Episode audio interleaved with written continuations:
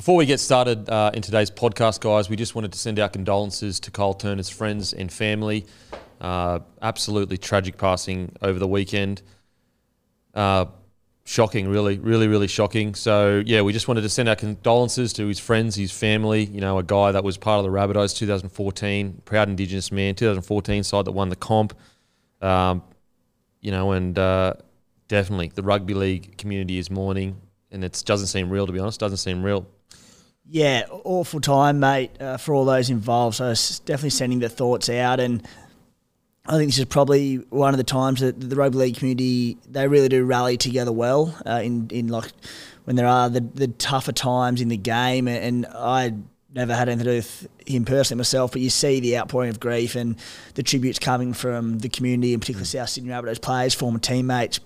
Just sound like a, a pretty special bloke. Mm. Uh, it's been his last recent sort of years back home in Coonabarabran, but it was a relatively short career. But as you said, grand final winner, which mm. is an incredible feat. He won an Auckland Nines, represented the Indigenous All Stars, mm. achieved plenty in our game in a, in a, pretty short amount of time. Came back from a, a, bad neck injury at one point, which is a feat in its own. So, uh, yeah, mate, really tough time. So thinking of the family and friends. Mm. Matty, as a Rabbitohs fan, yeah, I met Cole a number of times throughout his uh, career at the Rabbitohs, whether that be after games or end of season things, and he was always just such a genuine, nice bloke. Um, yeah, as I said, only only met him a few times, but you can see the way that his teammates kind of have spoken about him in the last few days, and everyone's kind of said the same thing. Just a just a really nice, humble, down to earth, salt of the earth kind of guy. So yeah, very very tragic, and obviously as a Rabbitohs fan, he will always hold a place in my heart. Not just being a Rabbitohs player playing one game, but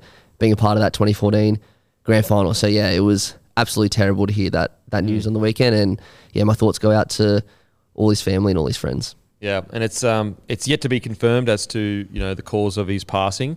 Um, but just to be sure, uh, we wanted to make sure you don't go it alone. Pre- please reach out if you need help, guys. Even even if it's just uh, guys and girls, even if it's just uh, just say the words, I need help to someone, to anyone, I need help. That's it. Just say those words and then the process can start.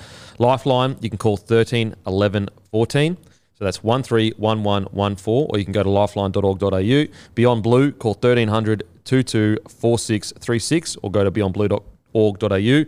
Kids Helpline, 1800 55 1800.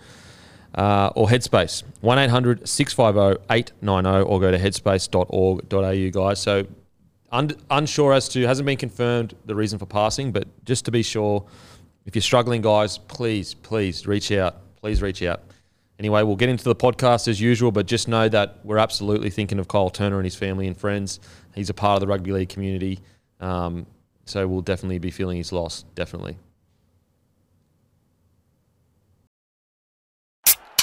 Just a bloke in a bar. What is up, ladies and gentlemen? Welcome to another episode of Bloke in a Bar. And look, if you're thinking you're driving in your car, you're at work right now, I don't know what you're doing, doing some strange stuff. I don't know. If you're like, damn, Kempy feels more maternal now. he feels more mature. He feels he feels like someone that I could listen to life advice from. okay, maybe that last one was a stretch. But yes, obviously I just had my child yesterday. Came Congrats. early, boys. Yeah. Well done. Well done. Smooth sailing too. So I know how lucky I am as a parent for you know no issues. It all happened quite quickly. Healthy, happy, young fella. So very very lucky to have the little fella here. And I, I, I, love the the eyes up pregnancy from the little fella, knowing that it was your day off work, that you didn't have any podcasts to do. Just just got it done early for you. He, he's a bloke's bloke. he's a, he understands rugby league, and, and that's a sacrifice he made for the community. He said, "I know the community needs the podcast." It was initially scheduled for a Monday, and he's gone, nah, I'm not going to do that to the boys. I'm not going to do that to the boys. that is, that's good team play. What time did he, did he arrive? 4.30 in the afternoon yesterday. So you had to catch up on the uh, the Milk Dogs game on 9 now when you got home afterwards, I'm assuming. Mate, absolutely. Yeah. I was I couldn't get home quick enough. so the little fella's been born into this world as a Raider. no, no, no, no. Don't curse him like that, mate. Don't That's a Raider or a like Bulldog. I know you're not pushing him into becoming a Bulldog. Oh, no. Oh, no. Give us give us the big question that we're, we're all waiting on. We all want to know: Did he come out with your partner's beak or the beak's beak? Well, at the moment, it's looking like the partner's beak, which I'm, I'm actually quite happy about. Um, he doesn't have, to- have to have a life of torment. No, um, it's looking like the wife's beak at the moment, but it's my beak didn't come out like this. I didn't come out like this. It grew to this, and also got broken a few times to become this. Um, There's time. This time. This time. Uh, yeah, so it's, uh, it's it's really cool. It's really cool. And as I said, bloke community, you might have to say if you see him, say thanks because he allowed this podcast to happen by literally. So we had a, a C-section booked in for Monday because it was looking like he wasn't going to come out for like three or four more weeks, way past the due date because he was so high up. And then Mrs. wakes up Sunday. She's like, "Oh, I think my water's broke," but she wasn't cramping or anything. Calls up. They're like, "Oh, look, just lie down for an hour. See you go." And then gives a call. Like she called back up. She's like, "Look, just come in just to be sure." We go in. They do this test on her. They're like, "Oh, it's looking like it's negative. Just sit here for five minutes though." Come back in five minutes later. It's positive. You're going to go into surgery today. So that's eyes up footy from the little one. Just like his old man, he's built for speed, isn't he? He's built for speed, and he, he cares about the bloke community. He understands his big, his old man. He has a uh, a connection and a commitment to the bloke community. But as we're speaking about that, guys, Father's Day is just around the corner. We have little bloke and big bloke t-shirts, and mate. Best you believe, I'll be wearing mine with proud with the big bloke with my little bloke next to me. Um, so that is next Wednesday. Sorry, this Wednesday, 6 p.m. We've got big bloke, little bloke shirts, very limited supply, guys, and we've also got girl dad and daddy's girl shirts. Um, the response has been massive, guys, but it is actually a very limited drop, similar to the jump, similar to the jumpers. So please set your alarms at 6 p.m. if you want to get them because very limited drop. Um, and yeah, can't wait. 6 p.m. Wednesday. Be there or be scared. We've got a bunch of different colours. Um, and look, it's actually funny because I've seen a few blokes go, uh, "How come you didn't make little bloke?" In men's sizes, because I want to get my mate one of those shirts saying "little bloke." um, so anyway, Wednesday six pm. Uh, check her out on the website. and footies as well. Oh, and footies as well. We've got mini footies that say little bloke and daddy's girl on them, um, which people are loving as well. And they uh, will be on the website. So make sure 6 p.m. Wednesday. But, boys, how you going? Very well, very well. Big week for a lot of people on the show. Obviously, you had the baby. Uh, the great guru, uh, his Sydney Roosters kept their season alive as well. and um, Timmy and myself actually connected on LinkedIn. So it's been a massive week. um, the vibes are high. The vibes, are very high. And the Mighty Tigers. And the Mighty Tigers, never in doubt. 24 23. Do you reckon my son's a good omen for the Tigers, maybe? I do. I do.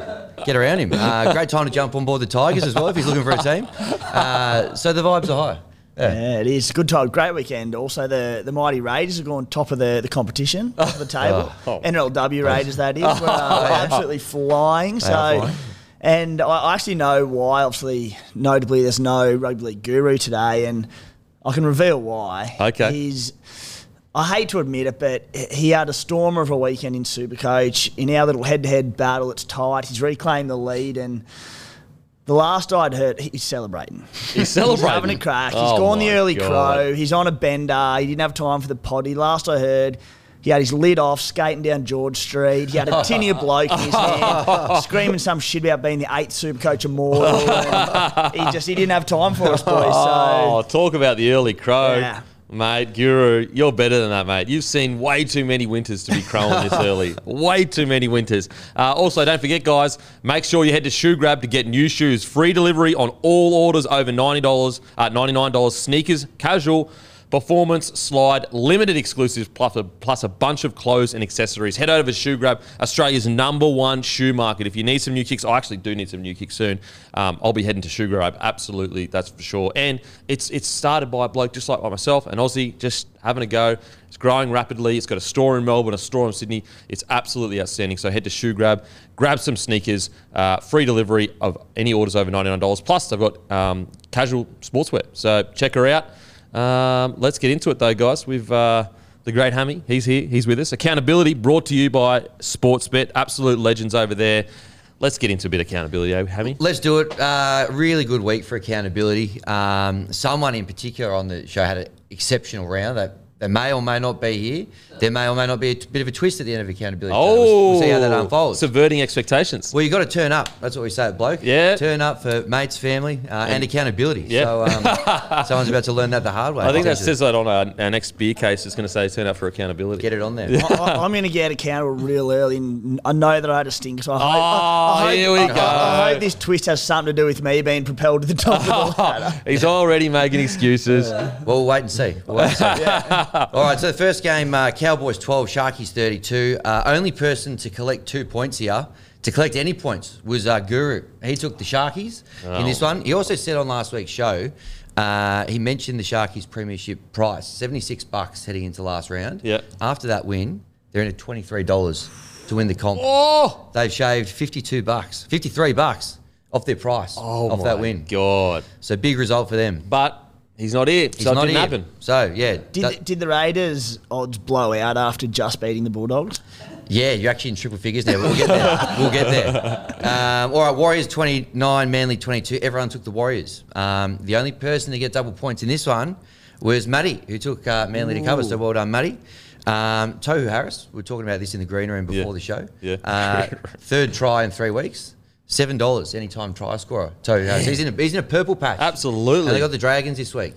So um, Try scoring machine. He's a try scoring machine. um, so worth keeping an eye on him. The next one here. You know uh, what? You could have a market of who's going to have more tries by the end of the season: Paddy Carrigan, Alex Twal, or Tohu Harris. Yeah, wow. Well, Tohu looking pretty good at the moment.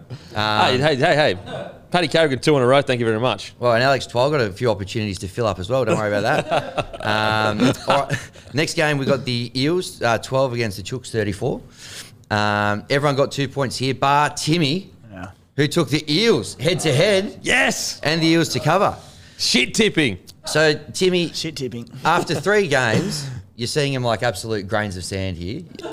Six Hey, I got, available I, got points. the, I got the wires. You got one out of six points. Ev- everything okay at the end of Friday? I told you he's the office person of tipping. When the business end of the season Yeah. started, he has crumbled. Yeah. He has absolutely crumbled. Yes. Well, at least he's turned up today. I'm the I'll give- Broncos of 2022. Wow. Okay, got to separate these Wow. guys. Well, hopefully, hopefully the Raiders make that this year. Yeah. we'll wait and see. Um, the next game, uh, the public holiday game. Tigers 24, Fish 23. Oh my God. You dragged me in on a public holiday, Kempy, but uh, you know, um, flexible workplace at Sportsbet. Um, you can take the public holidays when they suit you. Just get it ticked off with your manager. Um, uh, never ends out this one for the Tigers. Oh, What a- yeah, what a never ends result. out. Never in doubt. What a result. Everyone took the Tigers Yep. and they took the Tigers to cover. Now, when we recorded, the line was one and a half points. The Tigers won by one point. So everyone only gets one available point, Oh, which is a shame. But uh, come on. Never Give us in a bit doubt. of leeway there. never in doubt. Surely. Go Tigers. uh, next game, Titans 14, Panthers 40. Um, everyone went Panthers head to head. Uh, Denon and Matty took the Titans to cover. So you've cost yourselves a point there. Shit. and Timmy. Here we you went come. all in on the Panthers. Here we come. Uh, Dragons 28, Storm 38. Everyone had the Storm and the Storm to cover, except Matty. He had the Dragons plus 14 and a half. So well done again, Matty. Double points for you. Oh, my God. what Uh, a shit week of yes. tipping. yeah, the next one we've got here is the Knights 29 against Souths 10. Um, bit of a tough watch this one. I was watching this one with Matty. Latrell just had a everything went wrong. Hit the post from right in front. And if we could frame a market at Sportsbet for that clip of him doing a shoey with Luke Combs getting a run on 360 tonight, dollar oh five, I reckon. Mate, you'd be- close the markets. Yeah, but market suspended. That's going to be getting a flogging tonight. Uh, a Yeah, bit like- we'd get a dollar oh five for that. I'm loading. Um, anyway, um, that, that, that market would get smashed, much like the, the Rabbitohs yesterday. Uh, Guru, he took the Knights head to head, um, so he picked up the two points. Everyone else went the Rabbitohs and the Rabbitohs to cover. So there you go. Man, Rabbitohs, you let me down. Yep. Again. Bit, me of, down. bit, bit of character building. Then the last one here, uh, the poo slinger. More patience for the doggies fans here. Milk 36, dogs 24. Um, it's actually Canberra's biggest win of the season. 12 No points. way. No Um, way. everyone took the milk and the milk to cover. We're coming. Uh, but the, the, the guru, he got nice and specific. One to twelve, he went. We love a bit of specificity on accountability. So, he if he was here, he would have come away with a bonus point. Um, so that's it. That's accountability. So where did the uh, where did the leaderboard finish? Um, we had Timmy, seven points, Tough week. five head to head, and two of the lines. Uh, Denon, you had eight. Matty, you it. had ten. And uh, Guru actually picked every head-to-head result. Plus, he got the bonus point for one to twelve, and he got uh, five out of the eight lines. But he's not here. He would have won with fourteen. So congratulations to Matty. I'm going to elevate you to winner this week. Oh my Thank you. God. Thank you. You got That's what you get, that. Guru. You got to turn up. yeah, you got to You turn must up. be here. So um, that's accountability for round 25. Wow, Guru having one of the all-time weekends, Yep. and then he doesn't turn up. Well, that's the the bloke slogan, isn't it? Turn up. Exactly. It is. Turn up for the boys. And Yep. Didn't turn up. lot of synergy. And not talk about getting ahead of yourself. He probably knew that he'd won the tips as well as he did. You know what? He was early crowing in the week with the uh, Cowboys Sharkies game. Yep. He put up that uh, post. He did. Geez, maybe he's just getting a bit too big for his boots. I reckon Guru this season's coming last in the tipping, and, and then he threw up a social post of him getting the Cowboys Thursday night. Yeah. Yeah, he did. That's curse areas. Yeah. Like he may get this week, but I think that he may have cursed himself He's the rest of the year. Yeah. Because he's getting a bit too big for his boots, I reckon. A little Guru. bit. A little bit. Unbelievable stuff there. So Matty wins, but he's actually employed by me, so that's me winning. Congratulations, Denon. Thank you. That's what I was Appreciate it. to. Yeah. that was a twist. Yeah, and Denon, uh, sorry, and uh, and Guru, turn up. It's not rocket science. Yeah, it really isn't. We say it every week on the podcast. We do. Turn up for family, mates, and good times. Yeah. He's turned up for a good time. Yeah. Just not for his mates. Really disappointing. really disappointing. Oh, that's accountability brought to you by Sportsbet. If you're going to have a punt, obviously you're going to do it with Sportsbet, the best in the business. Make sure to gamble responsibly. And uh, some of those markets, they're very, I mean, seven bucks anytime. What do you reckon he's going to be rolling in this week, Tohu Harris? Well, there's been value for him each week. I reckon you're still going to get about this, maybe the at least at least five fifty. I'd like to think. Who do the Warriors play this week? the Dragons? Oh, yeah. Every, okay. every chance. Okay. They've been okay. The Dragons, what but about what about a market for like the amount of hat tricks that were scored? Could you like set up a market like five or more hat tricks? yeah, leave that with me. Okay. You got your best man on it, Kempy. I'll see what I can do. Uh, thanks, mate. Thanks. Yeah. Throw that weight around. I will. I will. Walk in with a Tigers jersey on, go on. I'm the I'm the captain now. I do that most days anyway, but uh, we'll see if I can get that marked up as well. Uh, all right, so we'll do our tips now for round 26. Um, the first game is Penrith $1.08, Eels 8 bucks. The line in this one, a whopping 19 and a half points. What are we thinking? Jesus. You going to go the Eels again? You went, I'm, I'm going Penrith win, obviously, Yep. but I'm going to go Eels with the 19 and a half start just because I'm banking on Penrith to rest more players. Yep. So I'll go Eels to cover. This one's tough. Um, you know what? Panthers to win, Panthers to cover. Yep. Happy with that. All right, Warriors. I'll, I'll do mine because I got the camera this week. Oh, beautiful. Um, I'm with Timmy. Panthers head to head, but Eels with the line. Matty has one win and all of a sudden he wants to be on camera. Yeah, that's why Guru didn't come in. He told him, "Nah, mate, you you brush." Um, next game, Warriors $1.13. St George $6.05. The line 16 and a half points. I'm going Warriors, but Dragons to cover. Yep. I've liked the Dragons. Yeah. lately. I'll go uh, Warriors to win, Warriors to cover. Warriors to win, Dragons with the start. Like it. And that's the Tohu Harris game. Check those markets when the team lists come out. Uh, Fish, $3.57. Cowboys, $1.30. Nine and a half is the start. This one's at Suncorp. What was the, the line again? Nine and a half. Yeah, Cowboys to win, Cowboys to cover. Yep. Cows to win, cows to cover. And if we're getting specific, Dallin is going to get a hat trick in that Warriors game again. Oh, he's looking for extra Wow. points here. Okay. Because you can't Hey. get minus points for making that. Can you get minus points if it doesn't happen? We'll see. We'll see. we'll let results dictate that. Yeah, Because yeah. I'd like to throw in um, all outside backs to score a try for the Cowboys game. And if it goes in, can I get extra point for that? I feel like um, Zach Galifianakis, that meme with all the maths equations going around. um, taken on notice. I'll see, I'll see Hammy's just sitting here going, shut up. There's more work for me to do next week. Uh, I'll go Cowboys and Cowboys to cover. Yep, like it. Uh, Storm dollar ten, Titans seven bucks, 18 and a half points. Another big line. This one. Yeah, Storm to win, Storm to cover. I just don't like. I just Titans. I think they're Dunskies. Yep. Storm win, storm cover. Yep. Storm win, but Titans with the start. Oh, okay. Wow. Like that, Matty. Next one, game of the round. Roosters $1.17, Tigers $5.10. Line, a whopping, a ridiculous 14 and a half points. I'm I'm going Roosters to win, but West Tigers to cover. I think it's a close game. I'm going Roosters to win, Roosters to cover. I'm going Tigers to win the That's game. the way, Wow. Matty. It's a big play. mate. It's a it. big play. Five ten's value, in my opinion. I'm- Roosters have- Absolutely. Mate, you're you're the ref, obviously, but Matty, for the first time in his life, showing some nads there. Like, it's That's half a point. Just give it to him. He's turned it. Yeah, well, Yeah. take yeah. Got the camera on him. He's, he's throwing his weight around. I like it. I like it. Good aggressive tipping, Matty, which we love. Very aggressive. Uh, then we've got the milk two ninety four. Broncos dollar forty one. Seven and a half points the line. This one. Bronx to win, Bronx to cover.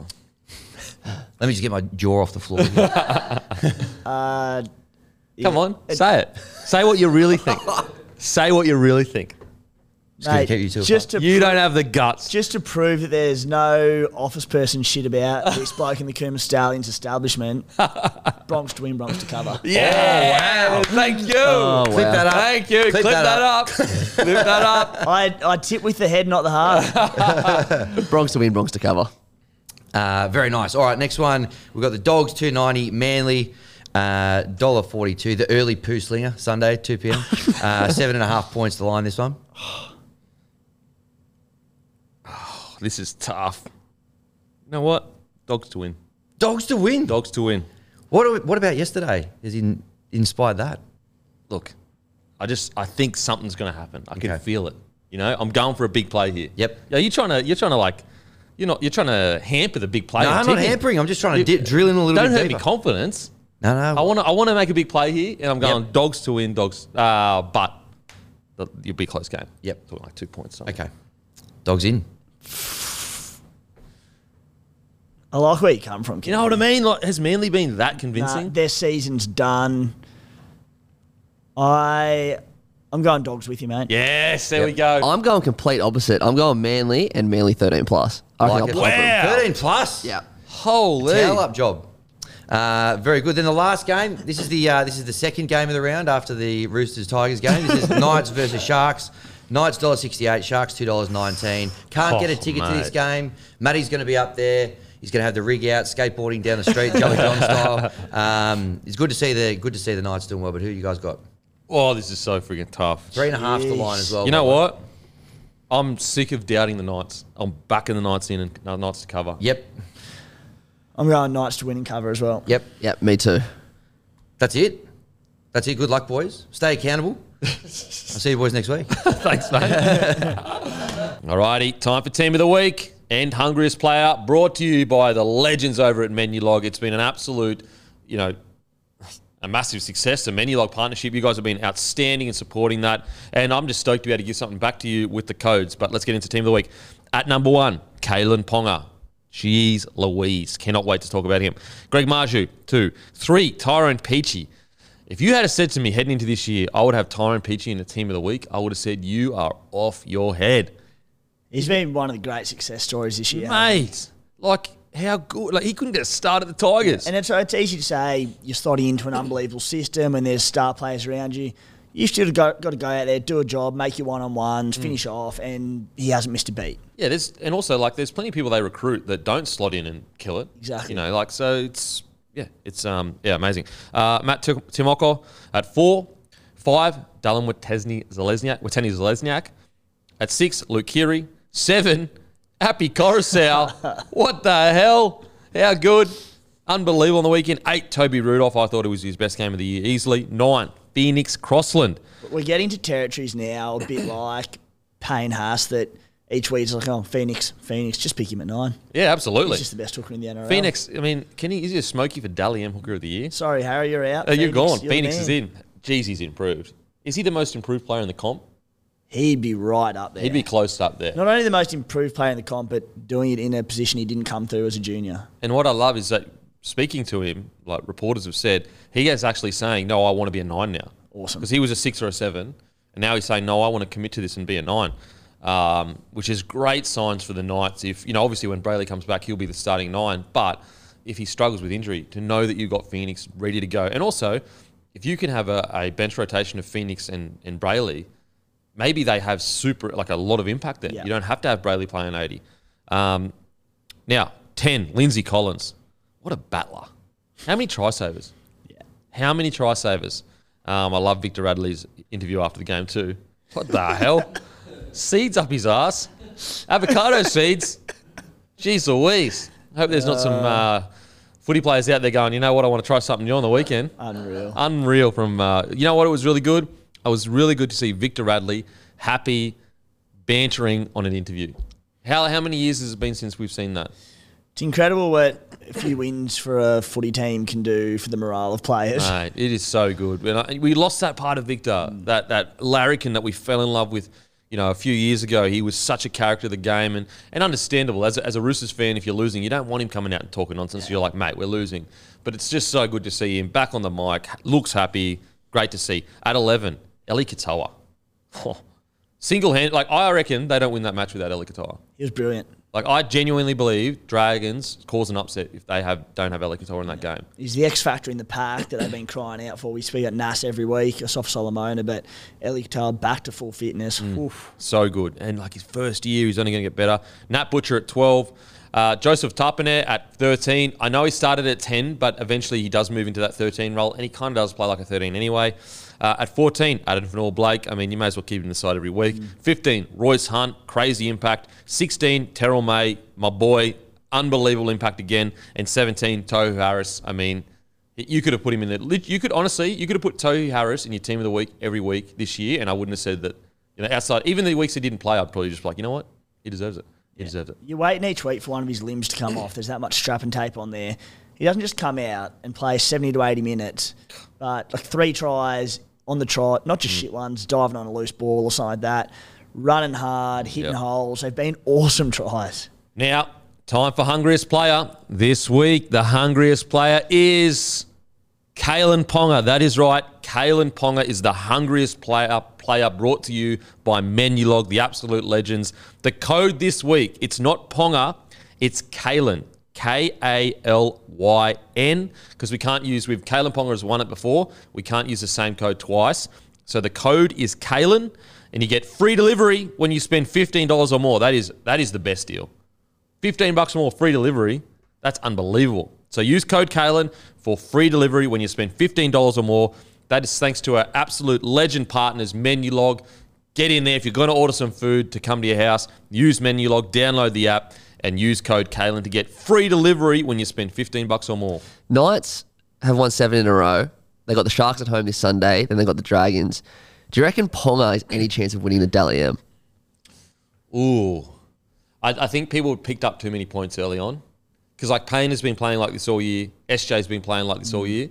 Whereas Payne, what Kalyn missed. He missed, like- round three to round seven, came back quite shoddy for a few games.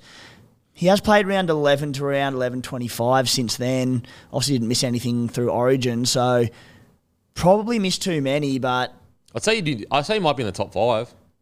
I think he will be, yeah. Yeah. Which is what a year. What a bloody year. Um, you know, we'll talk about it more on the game, but just to see Kalyn Ponga doing what he's doing at the moment, it, it, it very rarely do you see a kid that you have a whole club's future placed on their shoulders, essentially as a teenager. Very rarely does it come true. And for Kalyn Ponga, for many years, it looked like it wasn't going to come true. I think we're finally starting to believe, like, hang on a sec. Are we seeing Newcastle get back to the glory days of Joey Johns? Like, I, I believe we might be at the start. And it's only one season. They've got so long to go towards a premiership. But put it this way imagine how much easier it is for their recruitment officers than it was three months ago. Imagine their, their recruitment officers at the start of the season going out to trying to recruit players and get youngsters, get players around the clubs. Imagine them going now to the clubs and to players and saying, "Look at this! Look at the sellouts we're getting. Look at Kalyn Ponga. Look at what we've got building here." It is incredible what we're seeing, and I'm so happy for Kalyn that you know he is fulfilling you know his destiny to to a degree. Yeah, and you look at the fact that you say, oh, how still a fair way away from premiership and whatnot, but what's changed this year? They've gone on this incredible run, seven on the trot, and what's changed? It's Kalyn Pong coming back from injury. I know he came back a little bit early, but he was a little bit slow to find his feet, which he was had every right to be after a few head mm. knocks. back to fullback, playing sensational. The whole team is up. The Newcastle faithful, who through all the darkest oh. times still turned up, and the Knights like you know you've got Penrith on their own pedestal up top, probably the Broncos just behind them. Hmm. Outside of that, and including the Broncos where the Knights playing, the way they're playing, I think they can beat anyone on their day. Penrith, who they've pushed a couple of times this year, hmm. you know, I think come final stage they're a different kettle of fish, but they're incredible. Yeah, I mean, I said Knights. it. I said it um, before the game last. Like Rabbitohs, if they play well, I argue that they're at least in the top four or five teams form wise in the comp right now. Like if I had to rate my teams, I'd either have Warriors at fourth or the Knights at fourth as to form wise. If they were head to head to play coming into this week, I would give the Knights a chance against the Warriors. I'd give them a chance against the Storm. Um, I'd give them a chance against the Broncos and Penrith, but I do think the Broncos and Penrith are just a little bit on a Yeah. tier above that, which is crazy to think. And- crazy. And you look at, I've said this a few times over the last month, and I'll continue to say it, but we'll talk about how good Penrith are and, you know, Broncos to a slightly less degree, but finals football can dish up some funny things. What happens if it's prelim final, Panthers versus Broncos, and one of them two misses out? That leaves the side of the draw for someone to make a run. Why Yep. can't it be the Knights? All of a sudden, whoever it is on that side of the draw that makes a grand final, you get to grand final day, anything can Anything happen. can happen. I mean, look at Penrith. They went on like a 17 game, Mm. 18 game winning streak, got into the final against the Storm, opened the half with like a 20 0 loss. Yeah. Like the first half was 20 0 down. And with the Knights, they, you know, aside from some tough 50 50 calls, or you could say they weren't 50 50 calls, you could say they were purely tough calls, they nearly beat the Broncos. They nearly beat the Broncos, and the Broncos were essentially at full strength. And nearly beat the Panthers. And nearly beat the Panthers. Twice, didn't they? dominated the storm. Mm. So it's like, are they really that far away from it? Uh, Like, I, I genuinely am excited if they can just make some right decisions in recruitment. If they can just make some right calls, and the the good thing going forward is, is it's been hanging over their head with Kalyn Ponga at fullback. Is he a six? Is he a six? It's been doing that for a few years now, which actually it ruins your recruitment because such a crucial crucial position. You don't know which one to get, a fullback or a six. And we know that it ruined their recruitment this year because they lost a front rower to get a fullback that's now not in the side. Um, but now going forward, it's like KP, is a fullback. Out and out, leave him there. We don't need to bring him to the front line because Hastings has released him. Their, their recruitment just gets completely freed up. They know exactly what they need to do. They know exactly the direction they need to head. So I'm super excited. Plenty of work to go. Plenty of, um, you know, plenty of hard work ahead of them, but they are absolutely heading in the right direction finally. And I feel like they're all on board. They were amazing on the weekend. And it's it's not just like one performance we're seeing from them. This has been what, six, seven weeks in a row where we've seen these incredible performances beating top tier sides. So I'm so excited for the night, so excited for Kalyn. Um, We're not there yet, but God, I'm excited to see KP in finals. oh yes, absolutely. KP in finals is going to be because we see what he does at Origin. Yeah. Doesn't it make that fullback for Queensland next year so hard heading into like Origin series with KP and Reece Walsh? Jeez Louise. Um, yeah, I cannot wait. Now, also, make sure to get into your uh, local bottle. Bloke Lager is on special in all celebration stores in New South Wales and Queensland. Look for your nearest celebration store on their website and get down there and grab a case of Bloke for a cracker pot price. It is the beer of rugby league, guys. If you love rugby league, if you love the podcast, go down, grab a case of beer because that's what keeps us moving. That's what keeps the lights on, guys. Is you guys supporting the beer and you get a free uh, podcast or you know podcast all week um, by supporting us through the beer. Plus, it's an absolutely beautiful, beautiful beer. Get down to your local celebrations, grab a case of bloke beer or grab a six pack of the lager or the midi. It is bloody beautiful, I promise you. And it's a beer for blokes that turn up for family, mates, and good times. Let's get into the NRL games. Sharkies defeat the Cowboys 32 to 12. Uh, what an important win for the Sharkies. Geez, it's been incredible to see them hold on to their season, to see them turn things around. They looked out for the count. Like they put it this way, their season was like Tyson Fury, like versus Deontay Wilder, where he was knocked out and then he woke up from the dead.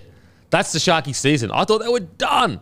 They're back. The Undertaker. Yeah, the Undertaker. They are the Undertaker of the season. That was like I I love boxing when it's on. I'm not a fanatical follower, Mm. but I'll watch all the big fights. That was one of the greatest moments Oh I have God. ever seen in sport. It was. I've never seen anything like it. No. He was dead. yeah. And then he just goes boom, boom, up, and then he wins the rest of the round. What the hell? Oh. and that's the Sharkies this this uh, season. They were done. They were done. And the best thing about it is we Billy Slater spoke about it a, a month or so ago when they were in all sorts and they couldn't defend. Mm. And they go, just throw everything at them, go all out attack, and just outpoint Mm. point sides. That might be their only saving grace, but their defense has picked up so much as well. Massively. and that's what's great to see. They look like a different side. because it becomes all right. Maybe they can grind a team out. We know they've got the flash and the points in them to do some damage come finals time, and they're such an enjoyable team to watch. The Sharkies, so much strike across the park because they have had their defensive issues. There's always points in the game. They're easy to get around and, and follow and get excited for. So another team that now out of nowhere looks like they're going to be cemented into finals footy and I wouldn't want to play him. You'd hate to play him. You'd yeah. hate to play like. Hate to play them versus the Knights week one of finals. Be one of the great Stop games it. of footy. Stop it. Get a little, So get a little teaser this weekend, but mate. It's um, it's so good to see, and and like although I understand the idea behind look, just attack, score more points, maybe reassess in the off season, but I think the courage or the determination shown by Fitzgibbon of, okay, we could do that, but how are we ever going to win a premiership like that? yeah, You know, so we could just go all out footy. We go out on our sword. It happens. But he's gone, no, no. I, he's there to win a comp. He's not there to make the eight. And I, I love the fact that um, Fitzy has done that. And, and the guys that have come in, had a few weeks together now, they look their defence looks like a different side. Well, Wade Graham watch left edge. All the poor defence this year was coming off, or the large majority of it, I should say, was coming off how poor that left edge were defensively. He's come in. That edge just conceded like something like two or three tries in about a month since he's come in. Mm. They conceded one on the weekend, and that was nothing wrong with Reeds or anything. It was the Valemei try where it was just a brilliant finish, and everyone was in position. He just fended off Seafar. Yeah. Really, really good wingers finished out from Valemei. Yep. But that left edge, it's completely changed. It's completely changed. The only other line break I saw was just a miscommunication with Trindall on the outside. Like mm. the outside got up, Trindall backed off, and then there was a gap in between. Trindall did slip over, but that's just inexperience. That's not, um, you know, that's not poor systems. They had the right decision. If Trindall had have gone towards the ball player, it would have he would have tackled him. That's just inexperience of working together. Yeah, that's all big that is. time. And and then that edge is now racking up games together. We mm. mentioned Wade Graham, how good he's been there. A little blip there for Trindall, but mm. he's been terrific for them defensively as well.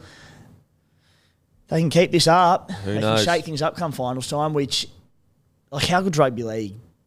Just within the space of a month, Yeah. ten different teams you like, contenders, pretenders, and then that flips around. And it's like, how the hell do you predict this It's game? unbelievable. And the good thing for the Sharkies, I know it, you know would suck for Matty Moylan because I'm sure he wants to play NRL, but they don't have to make that tough call anymore. Mm. Like Trindall is the six, and look, he may go on and play some poor footy, and maybe Matty Moylan comes back on. I, I'm not sure, but they've almost taken that tough call out of your hands. It's put it this way: let's say Matty Moylan, you know, he played really good last year. Defensively, he wasn't so good this year, but attacking wise, is good. But let's say his defense was okay. He goes into next year, has a solid year that decision becomes even harder then because you're like, oh, do we put Trindall in? But Matty Moylan got us to a prelim. Or mm. whereas now you go, well, you know, Trindall's won that spot for, for now. Um, we don't because the worst thing would have been what if Trins, Trindall, let's say he wasn't getting a start, he gets midway through next year and he's like, I'm done. Like I'm not waiting any longer, and he goes to another club. Then you're like, oh my god, we just lost our next six. Like Hynes and Trindall can be the halves pairing for at least another five years. um, so really, really exciting for the Sharkies. And I will say as well, with Nico, I was always really interested to see how does he react when things all go wrong. Because everything went right for him last year. It was the perfect year. Dally M takes Sharks out of the you know out of the eight into the top eight, gets them into finals footies, plays incredible rugby league. Not a thing, single thing goes wrong. That's not to discount the hard work that he did. I'm sure there were plenty of weeks where he was busted and he didn't couldn't didn't want to play or it was hard to get up for a game. It's not to discount his incredible efforts, but it's how does he react when everything's going wrong? You know, this year comes around, starts the year incredibly well, gets picked for Origin, gets dropped, has that you know terrible moment where he, he still seems to be hurting from it. Um, feels like he's let his state down, and look how he's responded. That's the sign of a champion. Is how do you respond when things aren't going your way? And you got that at the Sharkies. That the, brief Origin experience, which he came out and said how gutted he was, how, how he let the state down, that could have crushed a lot of players. Especially Nico isn't young, but he's still relatively early in his career. Second year of full- Second first year grade. full- yeah, there you go. So and to see him bounce back the way he has, and the best thing about the Sharkies and why it gives you a bit of hope. They're so well balanced, one to seventeen, with, with their attack, and it was the same when Matty Moylan was in there as well. But Nico's been good the last three to four weeks when once when they've turned their form around, but mm.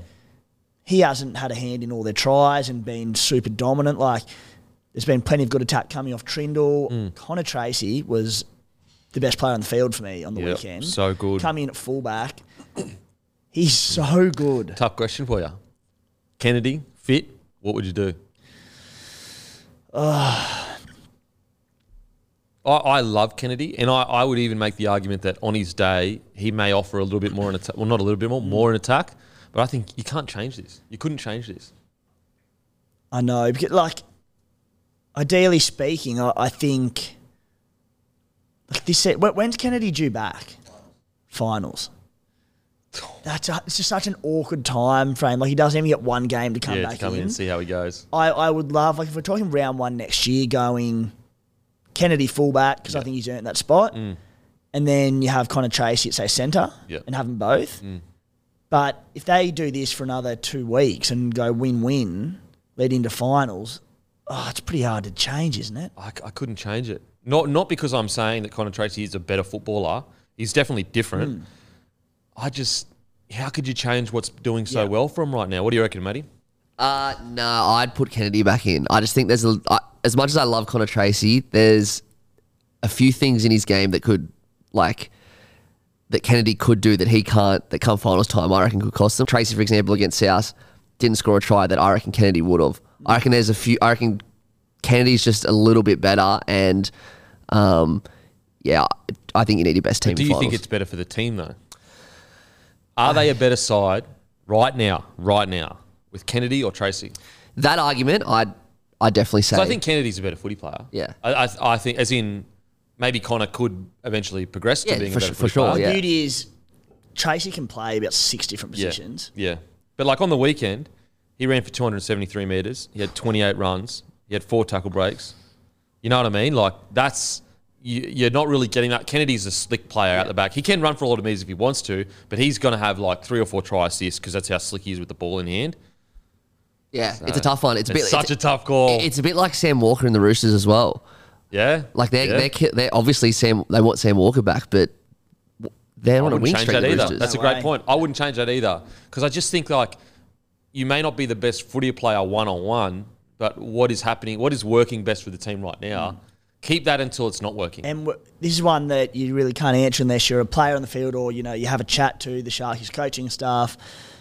But we talk about that left edge and how good it's been.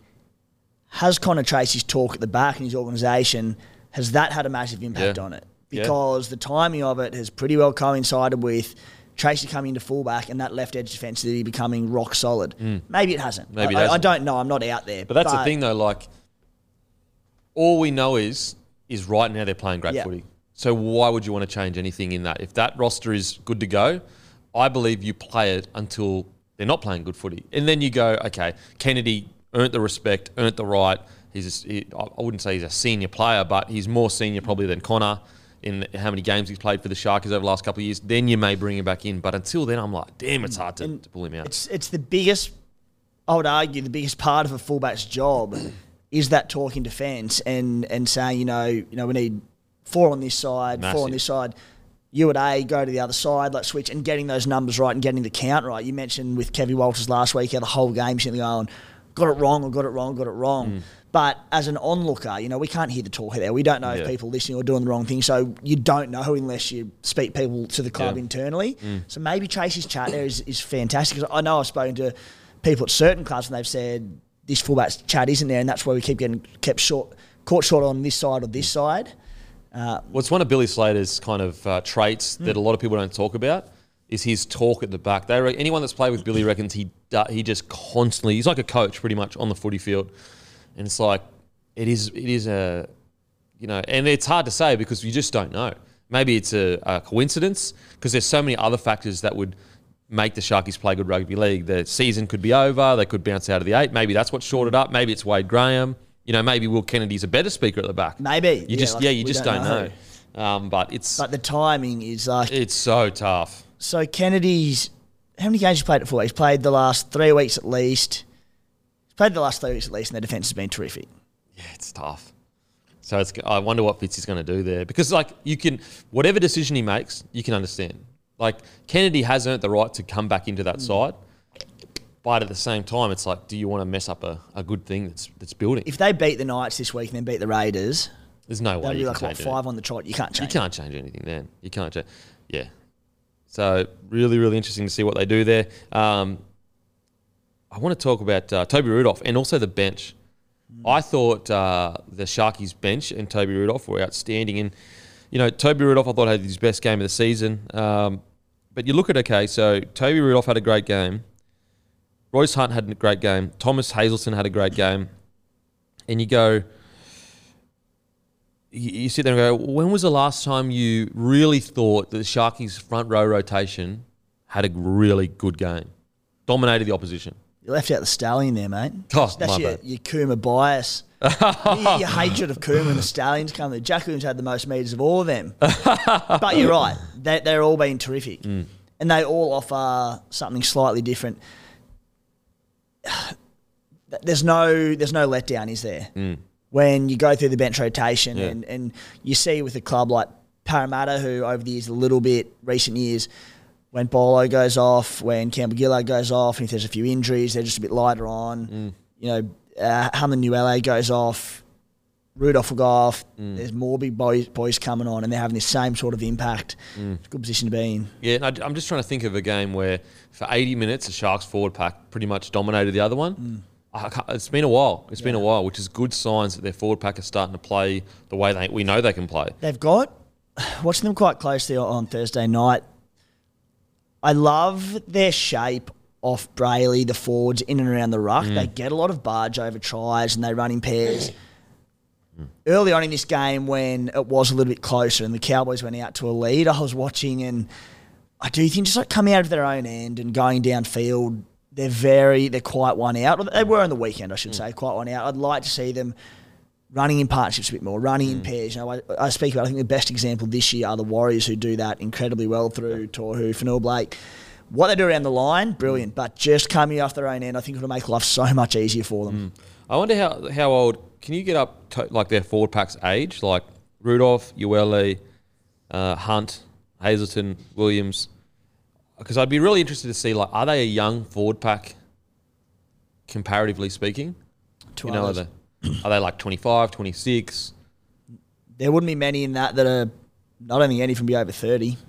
So it's like, does is does that is that something that they can add to their game over the next? Because like they're a relatively inexperienced, like the players I just named, are. they're relatively inexperienced. So you go, okay, if they get into 100, 150 NRL games, will they start adding that ball playing? What do you got there, Matty? Oh, uh, Toby Rudolf is 27. Hamlin Uele, Hamlin Uele, sorry, is 28. Hazelton's 24. Royce Hunt's 28. And Jack Williams is 26. Okay, so they're they're older to a degree, not old old, but experience wise, you know, they're they're all under 150 games abouts. Have you got that there? Yeah, they will be. Would be about that, yeah. So I wonder, as they get more games under their belt, will they start adding those things into their game and really? Because like you look at a guy like Payne Haas, it's only really been this year where he started to add a bit of ball playing to his game, and he's he's just hit 100 games. I don't think it's hard though. I don't think there's much experience to it. It's, mate, if one bloke's going up one off Mm. the rack by himself, coming off out of his own end, you just push up with him. I think Well, it's little effort areas. It's but the effort areas comes with, like when you're 18. I know Mm. it's 18. Like when you're an experienced NRL, those things aren't second nature to you. So when you're fatigued, you don't do it. yeah, yeah, true. And so with these guys, they may not be second nature yet to Yeah, go. okay.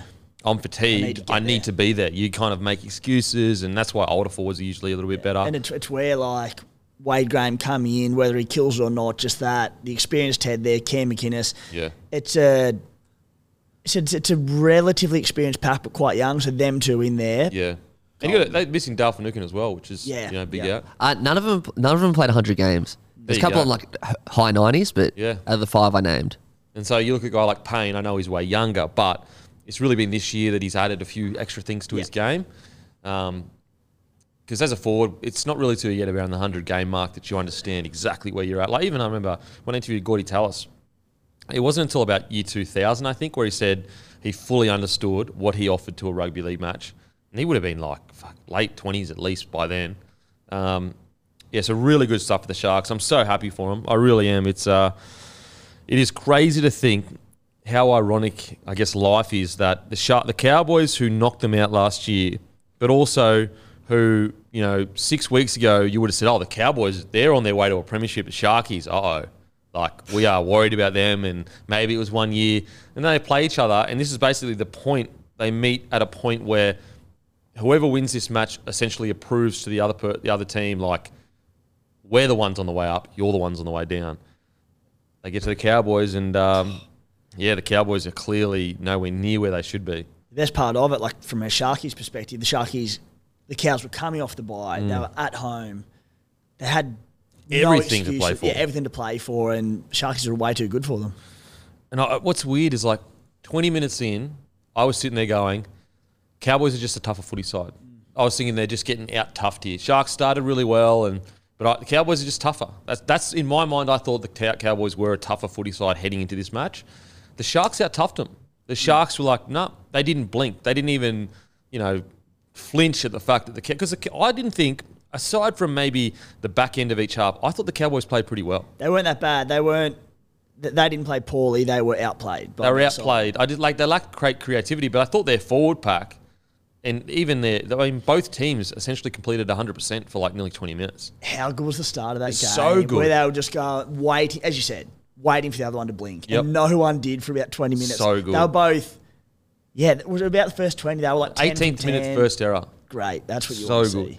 Um, and so what I was amazed at is usually Sharks just completely like they just struggle in those. They don't want to get in the grind. Yeah. They were like, nah, we're doing it 80 minutes. So it was really really good. Now onto the Cowboys. Um, really really disappointing for the Cowboys. Struggle with creativity when they did have attacking ball. Uh, I would say they were the first person to probably flinch in that in that like standoff at the start.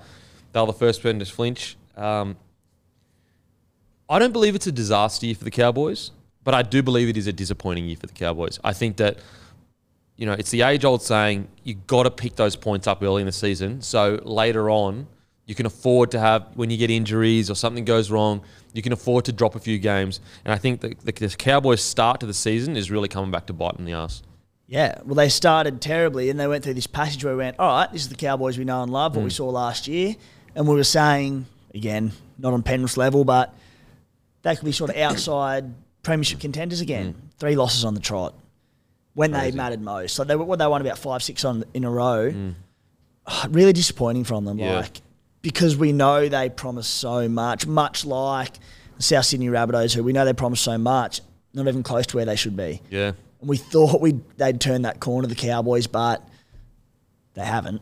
And it's I just think that like a game like this where you go, you know what? Sharkies probably had their best game of the season. They beat us 32 to 12. If you pick up those early wins, you can drop these games mm. and go, you know what? We just got beaten by a better side Yeah. tonight. Boys, we, act, we all had a crack. I don't think anyone can um, discount their effort. I thought they had a massive, massive crack. It just didn't work for them. But because you l- drop those games early on, you just can't afford to have these matches. Yeah. You just can't. So the Cowboys, um, they won six in a row, but there was two buys as well. So it was over an eight week period. So it seemed like a, a, like a two month chunk that they won. But outside of that, they're five from sixteen. Jeez. Wow. So then you look at them now, where they're equal points with the Bunnies, but the Bunnies are plus 60 better differential. They've got the Dolphins this week, a game they should be winning. Well, some, some pundits were like, they can win the premiership this year. Yeah. That, that's how good they were playing at some Yeah. period. And then they play Penrith round 27 in Penrith, and that was a game where we were sort of suspecting potentially mass restings for the mm. Panthers. The way it looks like Ivan Cleary is doing it, he's staggering those restings. Mm. Yeah, We've smart. seen him sit just a couple each week, so that game will then become all right. They might have a couple out Penrith, but at Penrith, they're still probably going to start heavy favourites. and their seasons may, may be over by then. I mean, I know that technically, if they win their next two games, they technically could make the eight. Um, Well, they're they're still right in it. Like Bunnies are eighth on twenty eight, Cowboys and Roosters are ninth and tenth, both on twenty eight as well. So Bunnies get the bye. Yeah, so Bunny's got the they got the bye bye. this It- week. it's pretty simple for and the Cowboys. They need to win both their games, and they need South to lose the last game, and they're in. Yeah, Wow. So that Rabbitohs game, that last game, is like It's huge. it's a grand final for them, pretty much. The, the other thing that would be interesting, Matt, is if so 61 point differential between the two. If the Cowboys can turn up this week mm. against the Dolphins and just go, you know, win by 40 or 50, Yeah. it just brings that, Yeah. it brings the differential into to round 27 as well. Yeah. So got to do it, but Dolphins missing a few. They do get a few back this week, but It, it, do- it does, but I don't see the cow. If they beat, if they beat Penrith, I don't see them beating Penrith by more it'll than be one. Yeah. Yeah. Good point. Good point. Um, in regards to performances, look, it's it's. I guess little things. I, I've, I've actually liked uh, Leilua's progression this year for the Cowboys. I think that he's really shown consistency. Um, I think that he's turned himself into a much better rounded player than he was in yesteryear, where you kind of felt like he was the impact player back in the day. Whereas I think this year he's actually been one of their more consistent forwards, in my opinion. Less highlight reel moments, not a bad thing though. Yeah, exactly. Because we know he can get he can, those highlight reels can ha- reels can happen.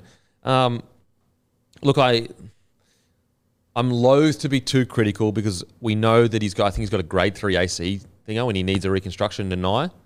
So I'm very like hesitant to be critical, but it was one of those games where he had nine nine missed tackles, where you you would hope that that was gone from his game. As I said, he needs a shoulder reconstruction. So I can kind of cut him a bit of slack. It's very look. Once you cross the line, you cross the line, and you're you're playing. You can't have any excuses. But I think there has to be some kind of reality where you go, mate. He needs a shoulder reco. Like he missed nine tackles. Yes, he has done it in the past, but it's been quite a while since he's done something like that. Yeah, not short on back rails either. Mm. The cows. So, yeah, not one of his best. I will shout out his hit on Royce Hunt Oh. to start the second half. That was, again, like I don't. There's some tough as hell back rows in the competition. This isn't saying Nanai isn't tough because, as you said, he needs a shoulder reco. He's out there playing NRL. And he's hitting tough. Royce Hunt.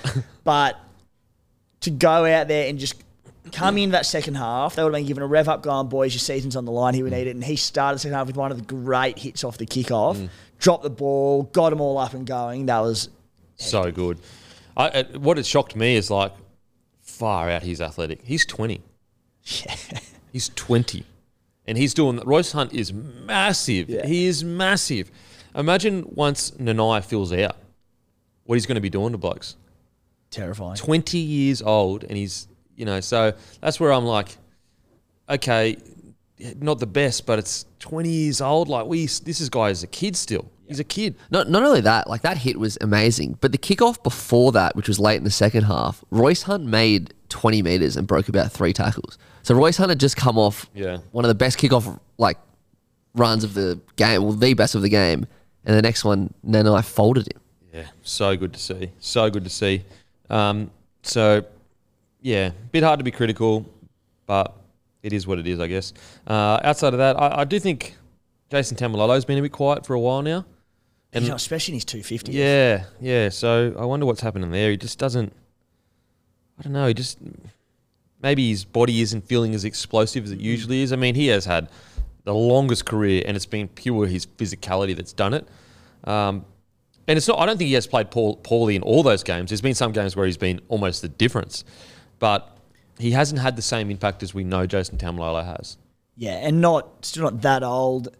It used to be just an expectation that he turns every single game he plays in. Yeah. It's unbelievable. Now it's like they're becoming fewer and fewer between. Uh, I- I'm looking at it and I'm going, you know, does he need a big rest in the off season? You know, do you ease him back into things because he's still got it in him. You know, what, there's been games on the line where he's come off the bench and just completely changed it. Uh, but yeah, it was a little bit quiet um, on the weekend and not not his barnstorming best. But maybe that was just the Sharkies. You know, It's so defense. easy to sit here and, and say, oh, some players' stats were down, didn't look at their best. Sometimes you do. You just have to sit back and give credit to the opposition, don't you? And, and Yeah. maybe this is one of them times. And it was Sharky's best performance by a long shot. Yeah. Uh, I thought um, Chatty Townsend looked a little bit lost in attack at times in good ball. So, that I, I, which is surprising because they've got, you know, they've had this spine now for quite a while, and a spine of Robson, Townsend, Did, and Drinkwater lot. That's a top tier spine. Who have all stayed pretty largely fit over the last two seasons. Haven't missed many. Drinky missed a few at the start of the season to suspension, but I think the rest of them played most games this season. Yeah, and like it's it's not like the Cowboys didn't have opportunities. They did have good ball. They just seem to lack that that punch at the line. They're two games without Val Holmes. Oh, yeah. Two pretty punch at the line, two, yeah, with- two pretty disappointing losses, and just we know he obviously didn't tap, but defensively he's such a glue on that edge. So, oh, that was a big loss for them. I think we're seeing how big a loss it was. Though. Yeah, agreed. And also, how many times he shifts momentum in sets? Yeah. What gives them good ball? Because like, that's what Dearden plays so well at when it's fast play the balls in your face rugby league. Dearden's on the front foot.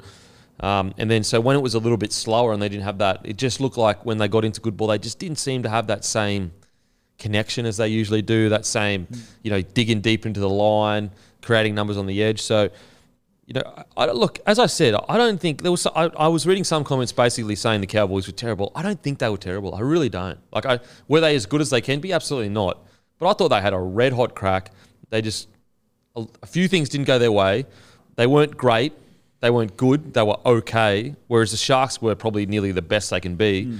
Um, and it was just one of those nights for them. It's just one of those nights for them. And unfortunately, at the start of the year, they just haven't. Yeah, they just lost like- those points. They completed at 83%. And you look at that two ways. You could go, they completed at 83%. Why did they only score two tries, I guess? But Well, that's what I'm saying with the creativity. I think they lacked a little mm, bit in, in yeah. attacking ball. No, I, I'm with you. I don't think they were.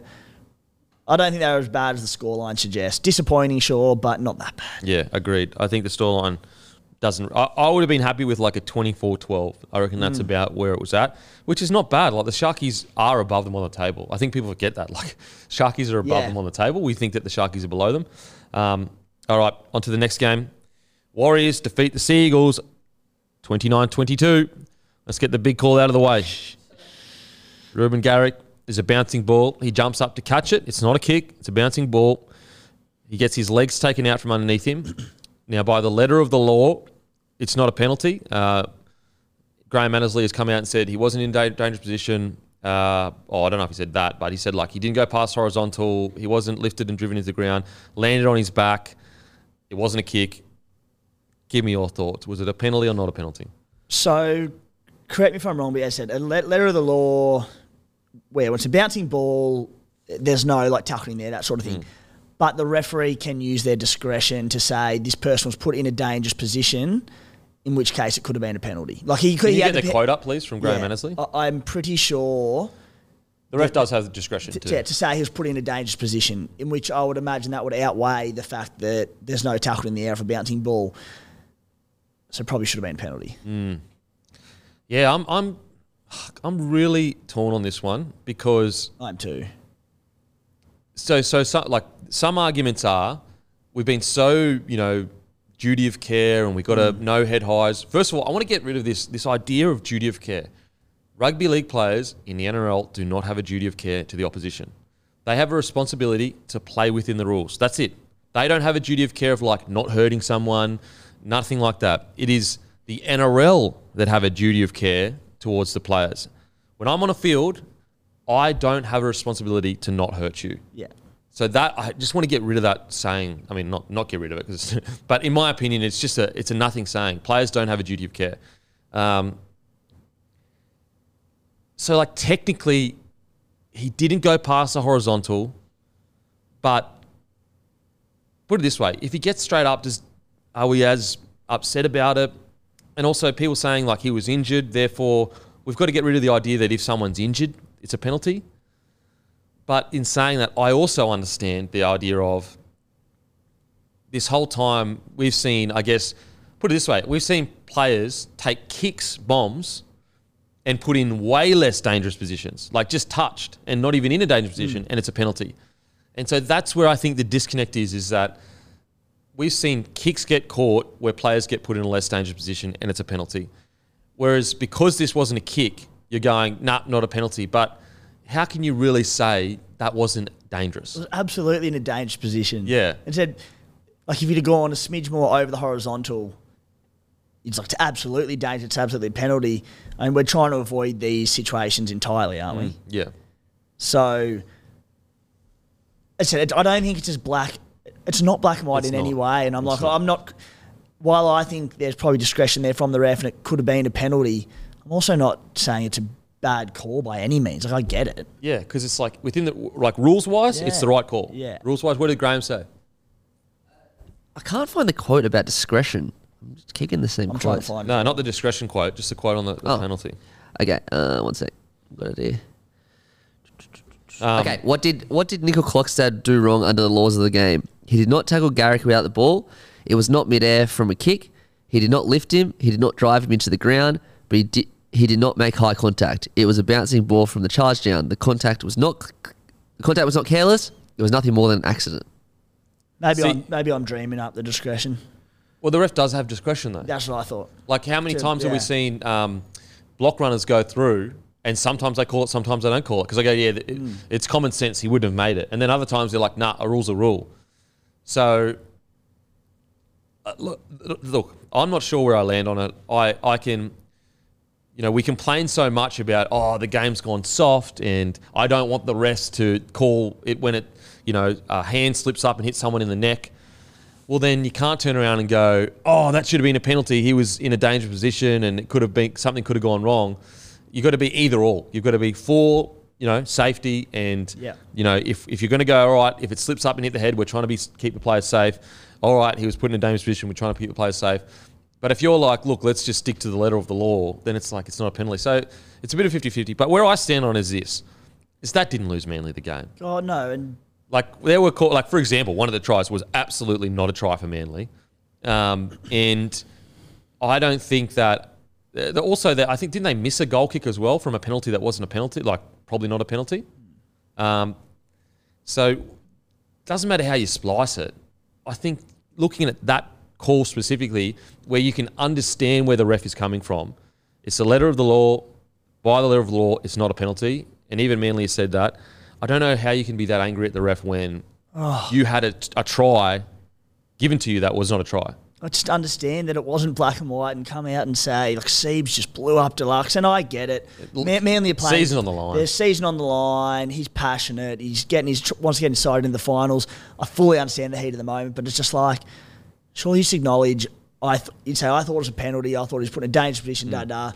Don't tee off on the poor ref because it wasn't black and white. Th- This is one where I think it's unfair to go hard on the ref. Yeah, definitely. Like that was not uh, an easy call to make, and either way you went, it's you could be right. Yeah. If everyone, if if they had given that a penalty, I would have said, oh, all right, okay, sweet. They don't give a penalty, go, you know what I mean? The same reaction. If he, if he gives it a penalty, everyone says, "How's that a penalty?" Under the letter of the law, it's not a penalty. So it's like the poor refs on can't win. Nothing. And like technically, he got it right because it's hidden with the letter, of the law. Yeah. But then the, argument against that is, is if you're refing within the letter of the law, you'd be giving penalties away every single tackle nearly. So it's it's just a very it's a con, it's a, a confusing um, I guess call to make. But that's where I go back to that wasn't why Manly lost. And also, you had a try awarded to you. Guess why? The letter of the law. Bunkers can't rule on forward passes. You know what I mean? Exactly. So it's, and I, I get it. Manly had a dud call the week before with um, Liam Martin knocking it on. So yeah, I, I I feel sorry for that. Like I've been really critical of refs, and don't get me wrong. There's other games where you like, have been some shocking calls, but this specifically, I don't think the ref did anything wrong, and I feel sorry for him that you know he's getting pumped Yeah, like so, smashed for it. so do I. Um, anyway, let's get into the game. Uh, look, I'm I'm like this one's a really tough one to kind of analyze because you could look at it two ways. Manly played pretty well, and Warriors still got the win, or Warriors' goal on defence is concerning, and if they play like this in finals footy, they're going to get pumped. So I don't. I just. I, t- I tend to lean towards like let's just remember where the Warriors were at at the start of the year, and if you had said you're going to win tight matches towards the end that are going to get you into the top four, you would have taken that any day of the week. So I reckon let's focus on the fact that momentum swung back against them.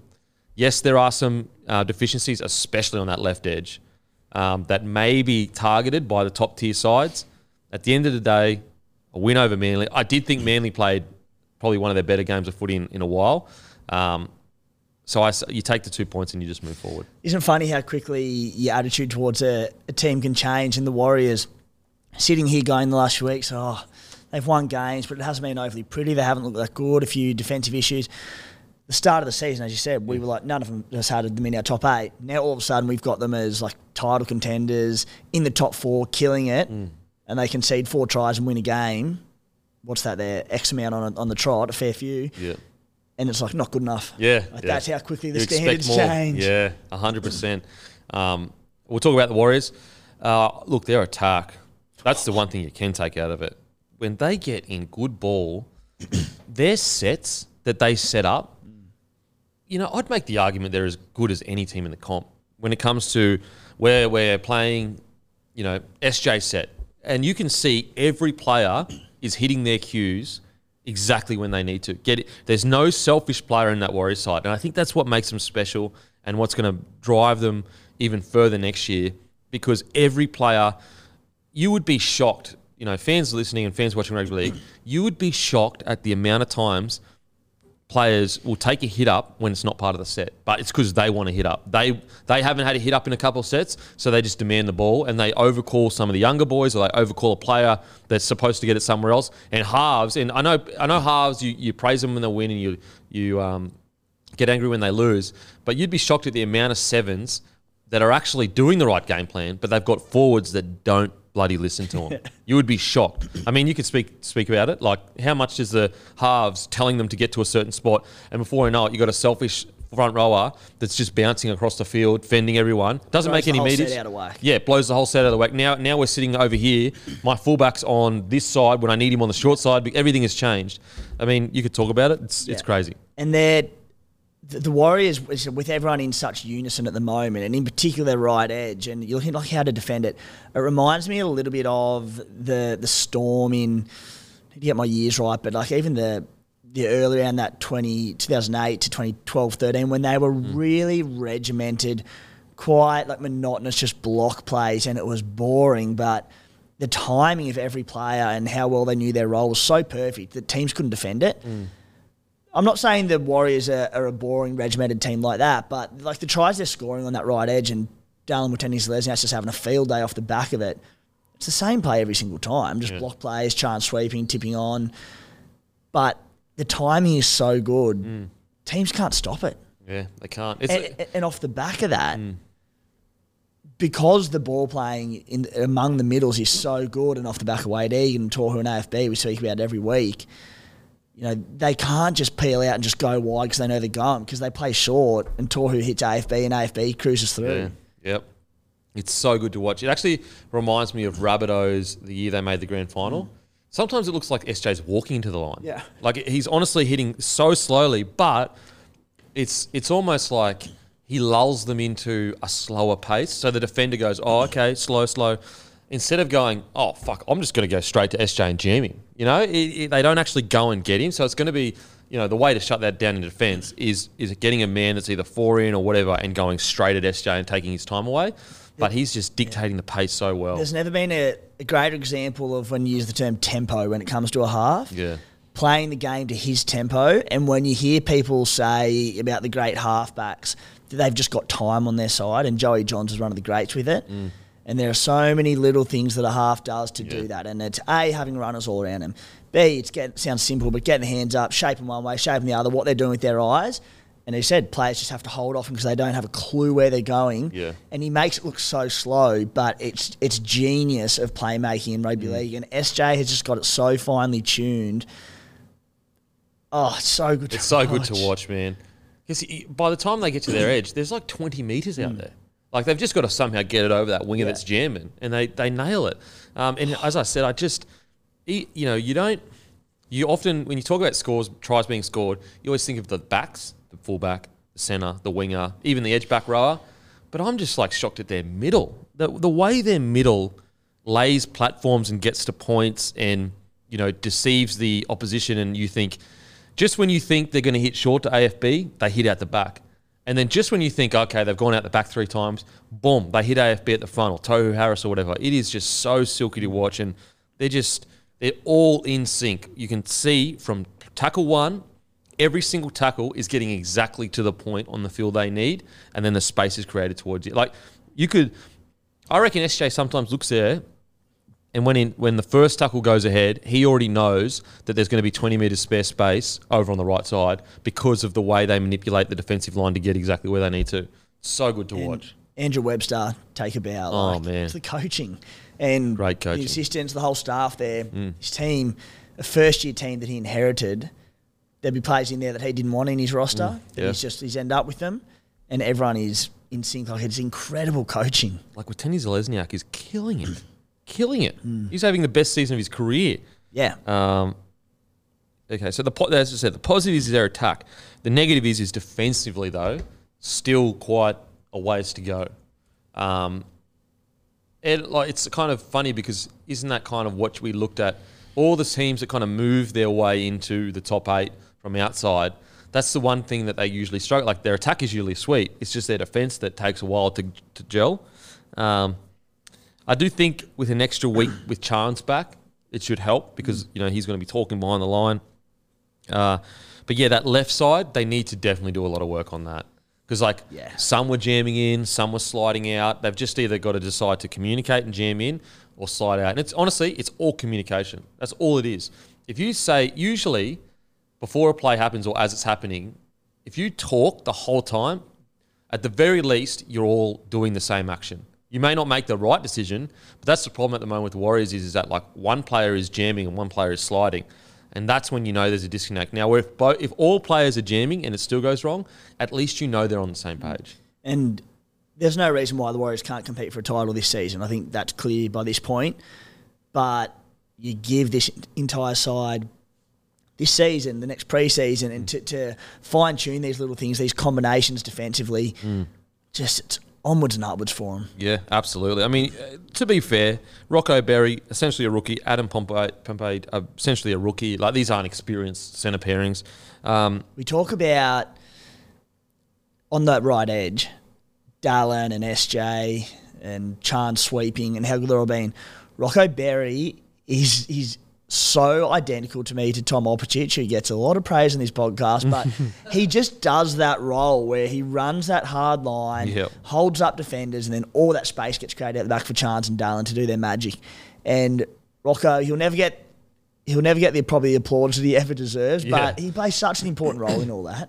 Yeah, totally agree. Totally agree. Another guy, he was relatively quiet-ish, but I just can't wait to see Luke Metcalf have a few seasons of NRL because I think that we aren't even seeing close to how much he can impact games. I really believe that, you know, because you see the magic every now and then when he gets the ball, you go, oh wow.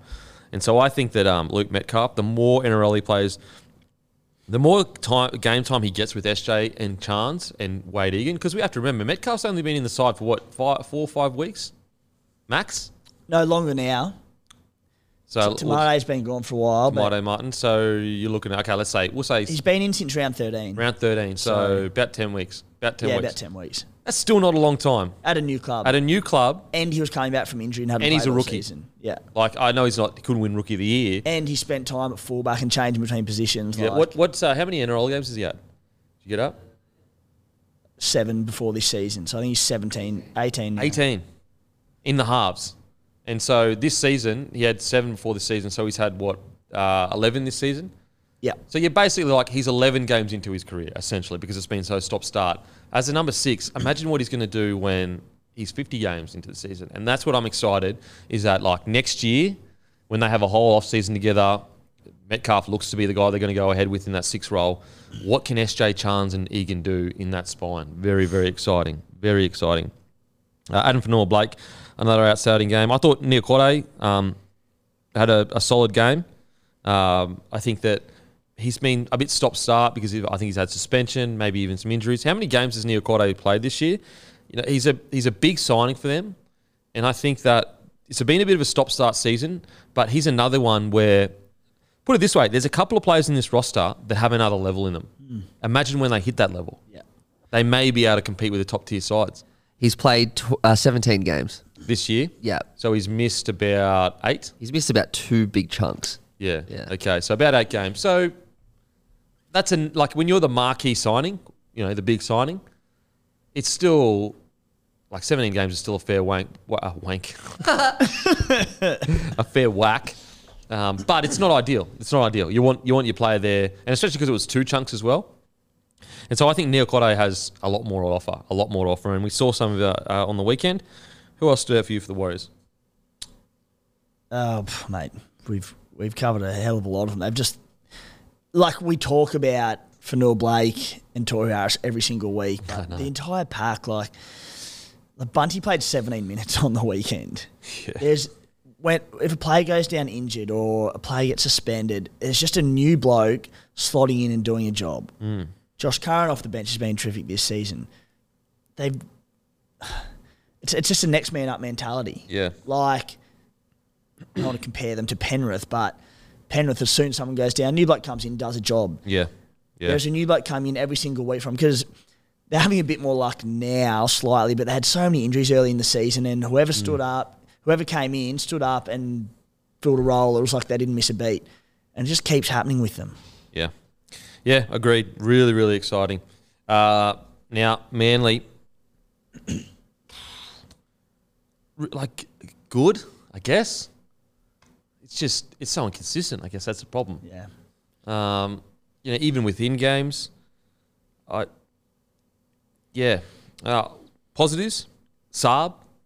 I think he's had an outstanding year. he's been so good. This He's year. been so good. I'd actually, I actually reckon he may have been, had a better year this year than he did when Tom Trbojevic was playing, and he got like a thousand tries. He'd have two thousand tries this season if Tom fit. Absolutely, absolutely, and like you know, he has heaps of runs, heaps of hit ups. I think Saab has improved dramatically, and he's rounding out his game substantially. Like where you look at his, you know, what is he, 22, 23 years old? He's only going to get better and better and better. And the fact that you know Manly have had such a up and down season, but Saab's been so good, that spells really good sign. It shows really good signs for next year if they can get everyone back on the field and play the way we they know they, we know they can play. Yeah, and he just he said just rounding himself out. We know he could finish because he's got speed and he's he's a big boy and he's strong, but he's just running for it. Like his yardage has been a bit better. His defense is tightening up a little bit. Big future ahead of him. And in contact, he's so much better in Yeah. Because he's a big, big body now. He's he's filling his um, physique out, and he's getting that kind of man strength. I'm excited to see where he goes. To be honest, I think that um, if if they can keep, if he can just keep this same mentality, because we have to remember he came off an ACL, and he's playing arguably his best year of his career.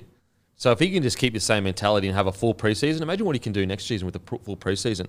So I'm really excited to see what happens with Jason Saab, and I think he might be, I guess, a real smoky in regards to I don't think people are appreciating how good this kid can be if he continues to work this hard on his game. I think that when he first came into grade, a lot of people thought really talented, physically gifted, can score a try. Does he have the mentality to be a good first grader? And I think this year he is proving he has the mentality not only to be a first good first grader, but the mentality to be one of the better wingers in the competition. Yeah, that question, and it's still there a little bit, but the question was always there: Is he an NRL player? And is he getting by and having elite speed Mm. and just being too quick for everyone? But that can only get you so far before you go. There's too many cracks in his game. Yeah. Because he's starting to round out some of the rougher edges. You're going, we could hit like the potential that the top that tier we want to see. Yeah, like top tier because like physically he should be a top tier. And I, I last week or a few weeks ago, a while ago, I said that you know physically he could be if you looked at his physical attributes, he could be the best winger in the comp. And I got a bit of a pushback with that. But what I mean by that is is tell me another winger in the competition that has a generational physical attribute that we haven't really seen. well, he's. Would you say that right in the argument for quickest winger in the game? Just say he's fastest. Like you know what I mean? Like if he's not the fastest, like I think he's the fastest top speed. not only does he have the speed, but he's got he probably the tallest winger in the comp. Ball swinger. Hasn't filled out yet. hasn't filled out yet. The attributes are there to be the best winger in the game. Yeah, whereas- way to go, but they're there. You look at a guy like, okay, a Greg Marzhew playing outstanding, really, really good. But there are other players similar, To'o, you know, that have a lot of tackle Yeah. breaks that, you know, that I just think when you look at Saab and uh, you go back to wingers, when have we ever seen a winger that's six foot seven, six foot eight, and the fastest in the competition, and not injury prone? Yeah, and and the, the other bloke you throw, throw into that argument, very similar career progression actually, but Dom Young, he has the attributes too. Yeah. But a lot of rough edges to round out. Yeah. But beginning to. Yeah, but I'd go like Dom Young. I still don't think he has the speed of Saab. Yeah. That's what that's what really excites me about Saab. Now, don't look if Dom Young can sort his game out, and he has. He's been really good Yeah. this year, really, really good. Um, you're right. He has an, another thing where you look at him and you go, it's this new unique physical attributes that you don't see often. Like you go, here's a good one. Manu Vatuvei, one of the best wingers ever to play the game, but he didn't have the speed that Dom Young and Saab have. Now he had the strength, obviously. Um, so yeah, I, I think I'm really, really excited to see if Saab can keep this mentality. I think people are underestimating how far he can move up the best wingers in the competition. Yeah, and, and you look at like Marzhew and and even To'o, for example, who's the best winger in the NRL. They're not going to go and leap over the top of people. Mm. Like, and if they do, it takes a damn good and a pretty special moment. Mm. These blokes like Dom Young and Saab, because of their height and athleticism, can skip over to people. Yep. And also, you know, To'o, I believe, and he doesn't get enough credit for it. I believe the reason why To'o is the best in the competition and has been and may go down as one of the better wingers of all time, it's his mental toughness. Yeah. That's what makes him the best. Because physically, yes, he's strong, but is he stronger than Greg Marzhew? Like, no. He, he is, like in contact, he is. But if you would look at his physicality in the weights room, but maybe even wrestling, but the reason why To'o's great is because his mental toughness has forced him to develop himself into the best winger in the competition. And so when you look at him, you go, imagine if Saab or Dom Young had To'o's mental toughness. Imagine what they'd be doing. Um, and yeah, so to be very, very clear though, To'o is still out and out the best winger in the comp, and I think it's actually daylight. Like I think Oh, that yeah, I'm with you. I don't think anyone comes close to To'o. And you could say, all right, you know, Dom Young's one-off game. You know, I know Addo-Carr that you know has had probably a better career, but like right now, when it comes to in form, um, who else have we got? You could, you'd find wingers out there that on their day could match it with To'o. The difference between To'o and everyone else is he does that every week for years, for years. I don't think there's anyone yeah, overly close to him. Yeah, it's um, it's almost shocking what To'o's been doing. Like, I don't think he gets enough appreciation for how good he is. I really, really don't. Like, what he's five foot, what five foot ten? Yeah. five nine. Uh, it's amazing, amazing. Um, anyway, back to Manly. Uh, going all the way down there. Uh, DC, another good. Um, We'll probably speak display. more about Penrith just then when we will when we get to the Penrith game. I know, I know. I just know. had everything we've had to say. Um, I want to give a shout out to Sipley. Uh, I thought he was really good for them. I think their front row. I think people underestimate Keppie and, and Sipley. I really do. I think that they've still got so much potential to be really good front rowers. They can get the job done, uh, and yeah, I, I think that well, as they move forward, Manly, if they get all of their front rowers back and they get all their injured players back on the field, if you have like Sipley and Keppie coming off the bench, rotating with like a Paseka playing at his best, potentially a Lodge when he does come back, that's a bloody good forward pack. That's a bloody good forward pack. Lodge, to come back, not this season, but they're like they are missing plenty. Yeah, and so if they can all start playing their best footy, they're a top eight side. Like they absolutely. I mean, they were almost they were almost top eight side without those players.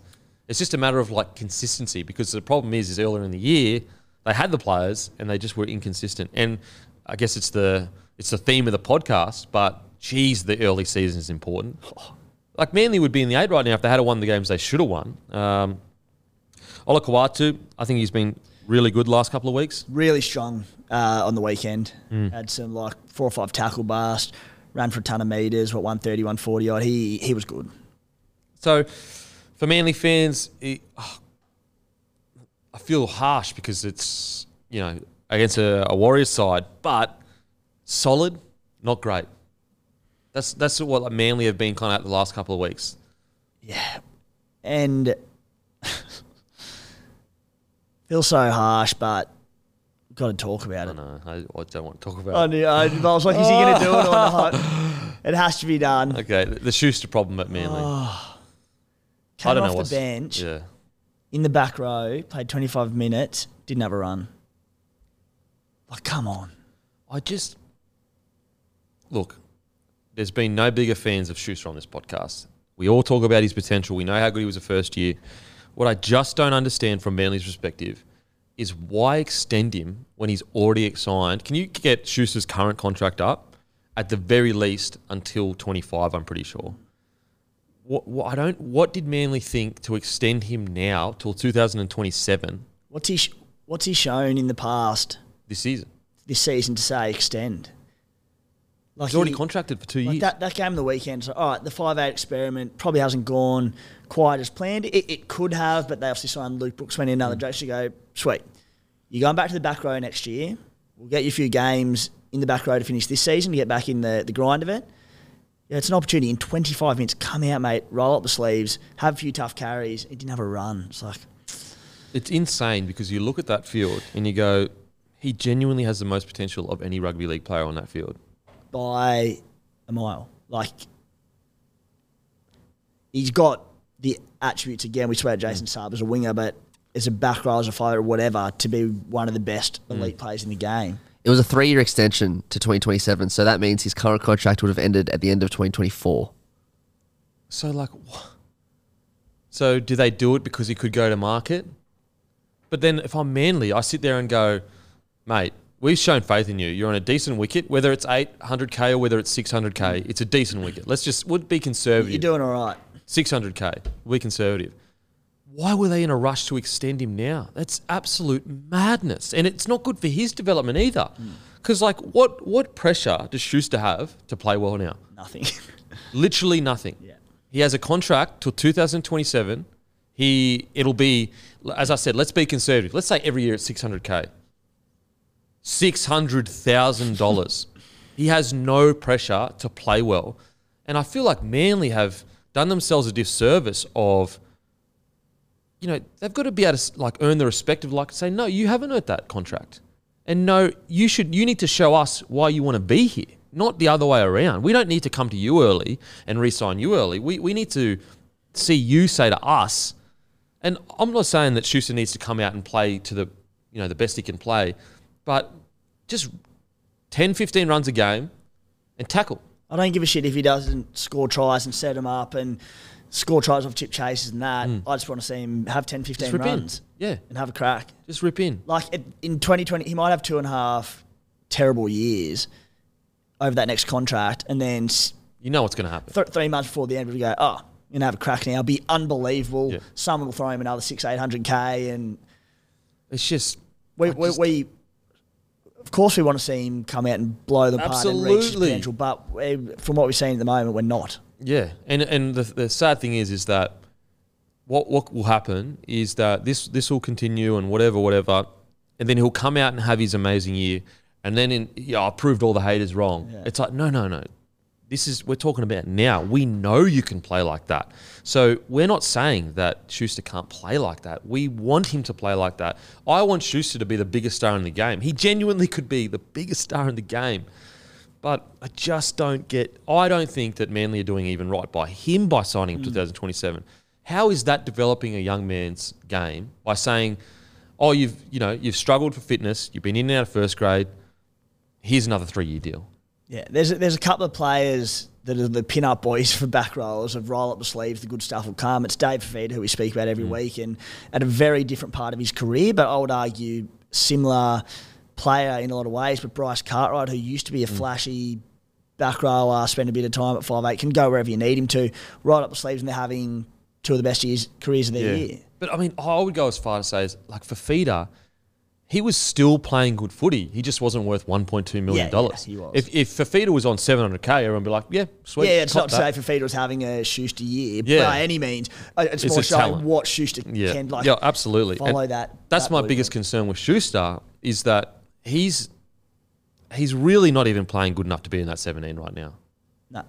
which is is insane. And he was dropped at the back end of last year as well, and, and could struggle to get a minute. And so I look at it, I go, is, is Schuster even happy? Like, why even extend till 2027 if you don't seem like you're happy or enjoying it? And I know he's had some big moments this year, but unfortunately, I think Manly Manly have let him down by re-signing him three years. That sounds crazy, I know, but that's not good for his development. But to say to him, this is your reward for what's been happening currently. It's it's insane. It's insane. Um, mate, it's it's a big problem. It's a big problem. Even if he's on 600k, that's a lot of money in your cap for a back rower that may or may not play back row next year. That may or may not play first grade next year. It's Really, like mate. I, I just hope I just someone can get through to him and make him understand that if this continues on, he's going to regret it for the rest of his life because he's going to look back at his NRL career and go, I genuinely could have played for New South Wales. You know, if it was um, Samoa or Tonga, uh, sorry, Samoa or Australia, whoever, he could have played for Australia, Samoa. Um, he's Samoan, is he? Could you check? I think he's Samoan. Yeah. He could have played for New South Wales. He could have been. You could watch a Schuster's highlight in 10 years and put it up against anyone's highlights and go, that's the craziest shit I've ever seen in my life. But at the moment, he's headed towards everyone talking about his career as, oh man, all that potential, just never filled it. have been. Which is, it's the biggest regret. You'd rather be a battler with no potential because then you can say, yeah, well, I had a crack at least. At least I tried as hard as I could. I just wasn't good enough. You know, and this is coming from obviously I never had as much talent as, as Schuster, but I had talent and I should have played longer. So I know what it's like to regret a career and regret Firsthand. certain decisions. I know how long it haunts you. It never leaves you. It never ever leaves you because you can't get the time back. You can't go back and make different decisions. And the Um, beauty of Schuster is he's got time. He's young. He's got the locked in contract. Hundred percent. He's got everything given to him. Like, not so, not everything given to him. I'm sure he's done it. Balls in his court. Yeah, the ball's in his court, so we're getting at, like, to, to fulfill his potential. Yeah, and it's only so long that you know we'll sit here on this podcast and say incredible potential, incredible potential. Eventually, it's going to get to this is not good enough. And and honestly, you need to start looking at the guys, your brothers next to you, and say, "Am I letting them down? Am I letting? Don't worry about me and how I feel, and you know whether I want to play or not. By me taking this massive contract, am I doing the right thing by the people that I actually say are my friends? Because if they are truly your friends and they're truly your brothers that you go to war with, would you would you do that? That's that, that's what you need to We, ask we could be sitting here in 12 months' time, and Josh Schuster could have made his origin debut off the bench for the Blues. Wouldn't be surprised. Because he's that good, and if he has a big off season, Yep. he's in mad shape, and he just has a blistering start. It, like it could happen. It I had him as Smokey this year. Yeah, I had him as Smokey this year, and also he would be the unbelievable fourteen. Like un like you could not if you went to a lab to create an Origin fourteen, it would be Josh Schuster. You know when he's at his best. So it's a it's a problem that Manly need to sort. And I and as I said, Manly aren't victims in this. Manly made the have made the wrong call, and they've also I don't think they've helped him by giving him that three year deal. Like good on him and his manager for getting the deal. Like get your money, bro, for sure. But Manly I think has made the wrong Yeah. call here. They should have said to Schuster, mate, we love you. You know we love you. We know you know we moved on Foran to keep you at the club, um, but we need you to show us now. Show us how much you love the club because we love you. We just need to know that it's goes both ways. Um, yeah, but I hate talking about that stuff because know. I, want Schuster to be the best he can be. I really do. This comes from a place of wanting the best for Schuster. It really does. It doesn't come from a place of trying to chip a bloke or knock him down as a young fella. We know he's 21, 22 years old. It comes from a place of this guy's, you have greatness at your doorstep. You need to take it now. You need to take it now. we want, you want to see him hit the potential. Absolutely, absolutely. And there will be not a single person on this panel or a part of bloke that will be happy if he doesn't play well. That will upset us. It won't be us going, "Oh yeah, how good, told oh, you so." It'll be us going, "Fuck, that sucks. That sucks." Alrighty, let's get into Roosters. Defeat the Eels 34-12. Before we do, brought to you by Bloke Beer. Get in your local, grab a case of beer. Finals footy just around the corner. Honestly, it's a beer for blokes that turn up, for family, mates, and good times. Trust me, guys, give her a crack. It's a bloody good beer. And, you know, we are the beer of rugby league. We are the beer. Had a few on the weekend. Had a few on the weekend. Can't wait to have a few to uh, celebrate the young fella. Um, you celebrating with the, the mid or the full strength? well, we'll see how we go. See how we go. I might start with the mid, move into the full strength if I'm feeling a bit uh, bit energetic. Uh, get in your local, grab a case of bloke beer. We're in every Cellarbrations, every liquor legends, every IGA plus liquor, Bottle Portals liquor, uh, Thirsty Camel in New South Wales, Queensland, and ACT. If they don't have any, just ask politely. Could you order some in? Um, but yeah, it's a beautiful beer, guys. And also, compared to all the other beers, you know how this started. This started in the heart of rugby league, the heart of sport. It literally was created for sport in Australia. So give her a crack. Let's get into it. Roosters defeat the Eels 34 12. Um, look, the Roosters continue to keep their season alive, continue to show a gritty underbelly. Are they anywhere near as good as we hope they would be at this time of the year? No, but they've shown fight. They've shown fight. And I've said it, you know, ad nauseum for years now. The Roosters don't get enough credit for being a gritty, tough side, but they are a gritty, tough side, and they're showing it. I think it bodes well for next season. I think that there's it, yes, it will be more confusing heading into next year as to what is the spine? Who do we go forward with? But the fact that they're fighting at the end, and let's say they just make their way into finals, we've spoken about it before, anything can happen in finals footy, literally anything.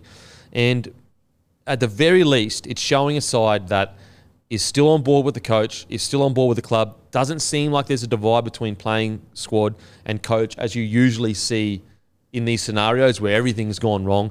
And that's a positive. That's a positive. We spoke about it in the podcast. Seeing Victor Radley happy, smiling again. Teddy looks happy, smiling again. That can only bring on better things for the Roosters.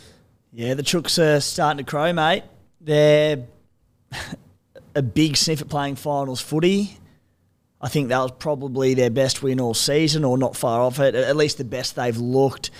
You could say Parramatta were, were very disappointing, but while they lost Mitch Moses, they had Sivo back, they had Campbell Gillard back, they had a you know relatively strong side out there. They were playing at home, and the Roosters just put them to the sword.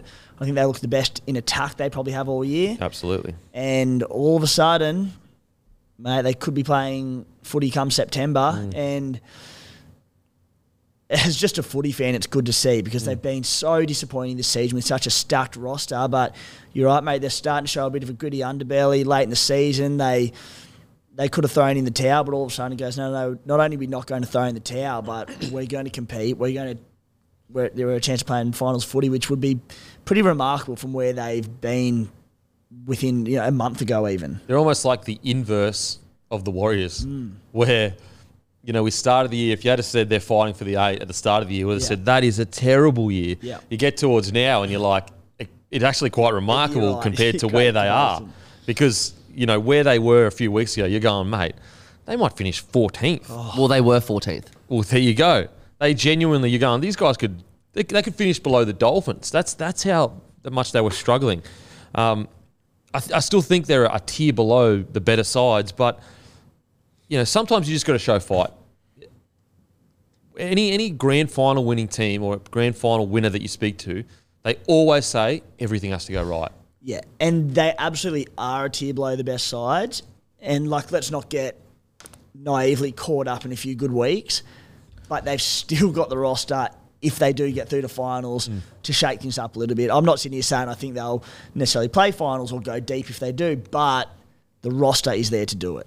They're absolutely a team I don't want to play in finals footy because I don't think they can play good enough four games to get to a GF, but they can play 180 Yeah. minutes performance that you're going, oh my god. Especially if they come in as underdogs and they scrape into finals and there's not a lot of belief or expectation for them Mm. to go deep and they go, what do you mean? Like, we've got a bunch of superstars in the team. Why can't we? Yeah. You'd hate to play that. Oh mate, it would be a nightmare. Imagine getting on week one, and you're going. These guys have been average all year long, and they pull out an 80 minute performance where they all play as good as they can, and you're going. You get knocked out, and you're just like. You'd be filthy. You'd be so livid. And then the next week they come out, they get towed up, Yeah. and you're like, oh my god, unbelievable. So, I think they deserve a credit as a club.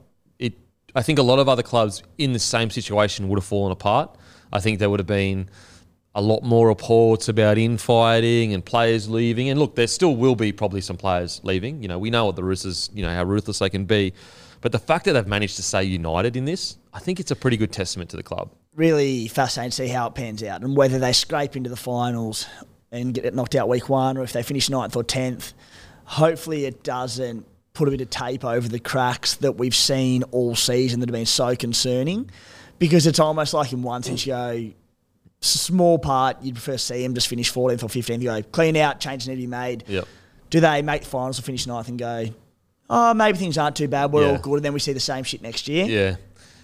No, I think they're too smart for that. I mean, to be fair though, yeah we also thought they were going to win the comp at the start Yeah, of the year and and in 2016 when they had that down year, I don't know. If, I mean, they brought in some big guns in 18, so it was a year later. But they count went 18. well 2017. I'm pretty sure. Yeah, they was. made the they lost to the prelim to the Cowboys in 17. Yeah, so that's going to be the hard thing because Trent Robinson was obviously the guy that did that.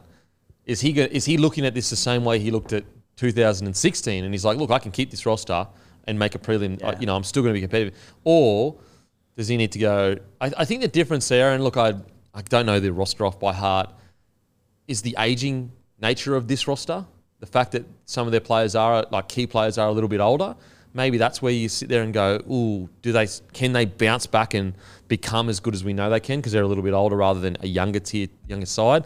Or does that work against them where it's like, no, no, they're going downhill because it is an aging That's what I'm roster? saying. I Yeah, see, yeah, yeah, To be fair, their like their prelim team in 2017, it was pretty old. Like they had Michael Gordon, Mitch Aubusson, Blake Ferguson, Keary, and Pearce all in the back line. Well, Keary would have been. I mean, Keary wasn't. Yeah, true. Six something or 25 even then. Yeah, it's a good point. I'm just thinking like now.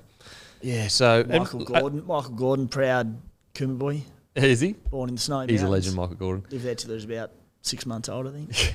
Um, yeah, so look, as I said, I don't know the 2017 side, but I, that's like the pitfall that you could face is like, just because it happened with that roster doesn't mean it's going to happen with this roster. Uh, and I'm still unsure as to like, can they bounce back? Because when you look at each individual performance this year, they haven't been terrible. It's just been as a team they've struggled. Um, so I'm not sure the direction they go, but let's just focus on the win at hand because it, it was a good, solid win for the club. They keep their, their final series hopes alive. Um, Teddy probably had one of his better games, um, even in 61 minutes, two tries, a try assist, 176 metres, 10 tackle breaks, two line breaks, two line break assists, uh, uh, two offloads. Um, one of his better games. Really was one of his better games. I thought that uh, he was really good, and he only had 14 runs. Now I know it's 61 minutes, but I, I, I do believe that Teddy is finding that sweet spot of he can't have 28 to 30 runs. It needs to be around the, you know, can you get Teddy's run count for the last two weeks, please?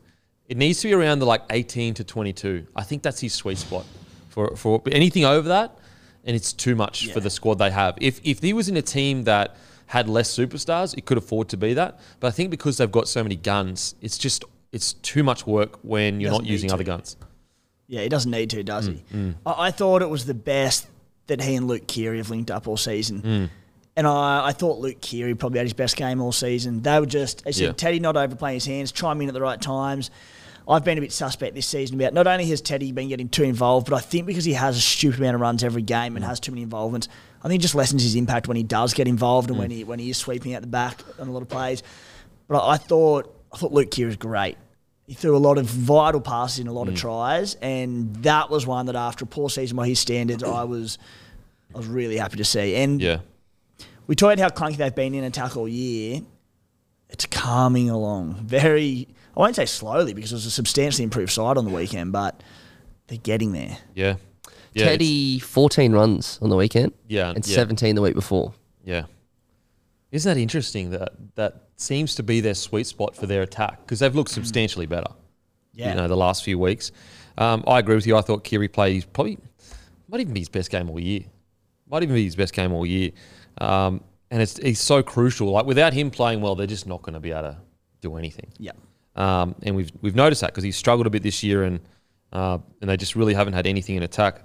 And it's it just makes you wonder, like, is it a concern that is the Walker Keary thing? Is it just something that just can't work because they just don't complement each other? I'm so skeptical now. Like, yeah, Hutcho was the star last week. He just came in, did his job on the weekend. ran for 127 meters, 16 runs, 33 tackles, only one miss. Yeah. Like- No- nothing flashy, but rock solid, reliable, and the Roosters look great. Mm. And so it's like it's that age old thing of you can have two of the best players in the comp, but if they don't complement each other in the halves at mm. least, then it's you can't have them because they just stuff each other's games up. So if they get like talking about Which direction do you go? t- taking talking about taping over cracks. Like, what happens if if they go win win, they make the finals, maybe they jag a week one finals win, and they look great in the process. What do you do next year? Like, not what do you do? They'll go Keary and Walker because they're not going to leave Sammy Walker out because he'll probably leave the club because he'll be going no, like I'm a starting half. Mm. But is that the best option for them? And I know probably looking ahead a little bit, but mm. currently with Keary and Hutchison, they're looking great. It's like Hutcho would be way cheaper, but you can't like losing a guy like Sam Walker. You know it's going to come back to bite you. Yeah. Isn't it bizarre that a guy like Sam Walker, when he come onto the scene, was this is the next Joey. Like this is the guy, the number one. He is going to be anything and everything. And now he's like struggling to make his way into the side. I'd love to love to get Trent Robson's. I'd love to get Robbo's thoughts on just the entire season. And Absolutely. just grill him He's and so ask him. Mm. all these questions and ask him about the halves, what hasn't worked with with Walker and Keary, what's the plan moving forward. Mm. It'd be Well, it's, it's, it's more interesting than a team without stars because almost the decisions are easy for them. Hmm. You know, they don't have enough of the roster to. Whereas what would be so interesting interesting about Robbo is his selections are so difficult because he doesn't know they got so many guns. And I think Sam Walker's a perfect case of usually, in nearly every case, halves take three to four seasons to find a foundation and then another few seasons. Now, Cleary is obviously bucking the trend, but he even had a couple seasons that weren't the best. Um, and so, people that uh, there might be some people that count out Sam Walker. I, I don't count out Sam Walker. I think he's going to be a bloody, yeah, he's going to be a bloody good seven. But the problem is, is that he can't be playing reserve grade. And, and Robbo knows that, as you said. Like, if they were to start with any other combination next season and Sammy Walker isn't in it, is he going to stay? Probably not. No way. So, like, you'd go. But you can't drop drop Hutcho right now. And, I, and that's why I was a bit surprised. They had at, at the start of the week they named Walker at 18th man, and then they didn't have him as 18th man. I think in the game time. But that's where I go. Like, what kind of message is that sending to Hutcho? You're going, oh mate, you've just had the best game of your career. Sam Walker's 18th Basically, man. nothing you can do will get you in this team. Yeah, and also the same guy that we dropped at the start of the year, and it's been very wishy washy. Like he is going to come back, he may not come back. The doctors may clear him, they may not. Now all of a sudden, he might be the guy just when the team gets back on track. Keeping in mind that, and look, we're not saying Drew Hutchison's a freaking superstar because he's not. He's a very reliable role player, a good backup, but they also went moved Joey Manu to the halves before they gave Yeah. the Hutcho. Yeah. Hutcho's had a couple of cracks here and there, don't get me wrong, but that, that was the big move earlier in the year. So I don't know. Like, is just Hutcho sit there and go, "Oh, I'm happy to be a backup for the rest of my career and rely on injuries to happen," or does he go, "No, no, no"? Like, Well, I can don't think Hutcho's fixes." re-signed. I think he's off contract right, now. Right, I think he's in, heading into next It's year. fascinating. So, I mean, if I'm another club battling, I'm throwing a bit of like, not heaps of coin, but you throw you know 300k at Hutcho. even if you are, you do have stable halves, but you're lacking depth in the halves. Yeah. 300k for a bloke who can come in and do a job that well. And the beauty of Hutcho is as well, you know, he had those those minor Orbo comparisons early in the year. He's not a backup half who can only play halfback. Yeah. He can play a few different positions for you. So Yeah, it's a tough one. It's a really really tough. give the man a decision. payday is what we're trying to say. Yeah, pay the man. Someone give Hutcho the cash that he deserves. Um, but yeah, I thought Keary was good, and it's just great to see him playing good footy again. Um, you know, I've, I've admired the fact that every week he's turned up and had a dig, even if his form hasn't been where we would expect it, even if the pressure's been on him. Hasn't sooked, hasn't complained. You know, sometimes when players get in bad form, they start, they just start dropping their head and kicking stones. He hasn't really done that, which I really respect. Um, another guy I want to speak about, Lindsay Collins. Like the try savers that he did, it just reminds you of why Billy Slater was so confident that he was the guy for the job. Some serious origin origin vibes there. Origin Collins.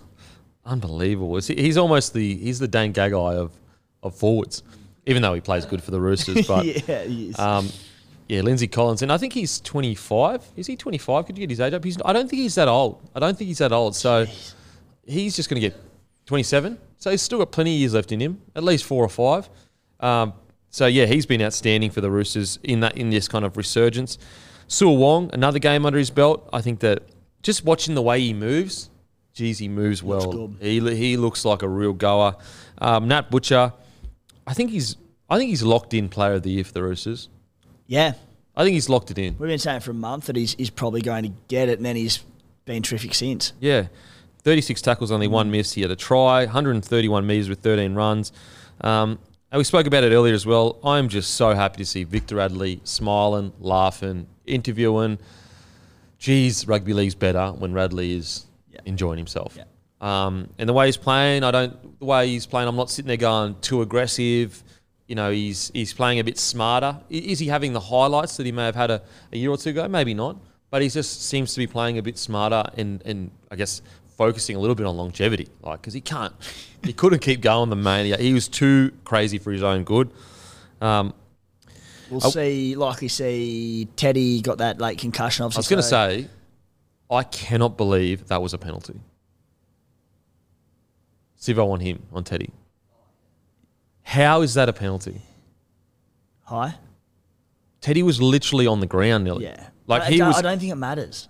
he was 30 centimeters from the ground. Yeah. I, it, uh, it doesn't matter though, does it? Like So it, let's, they, they, they take it into consideration with sin bin send offs and all that.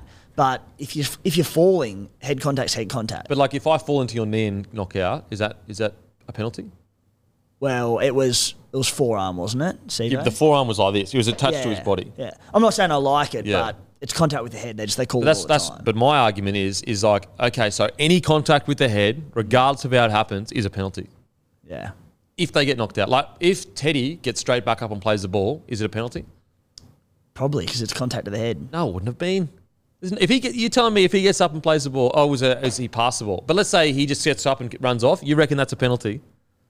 No one has ever hit Maika Sivo's forearm and got up and played. no, no.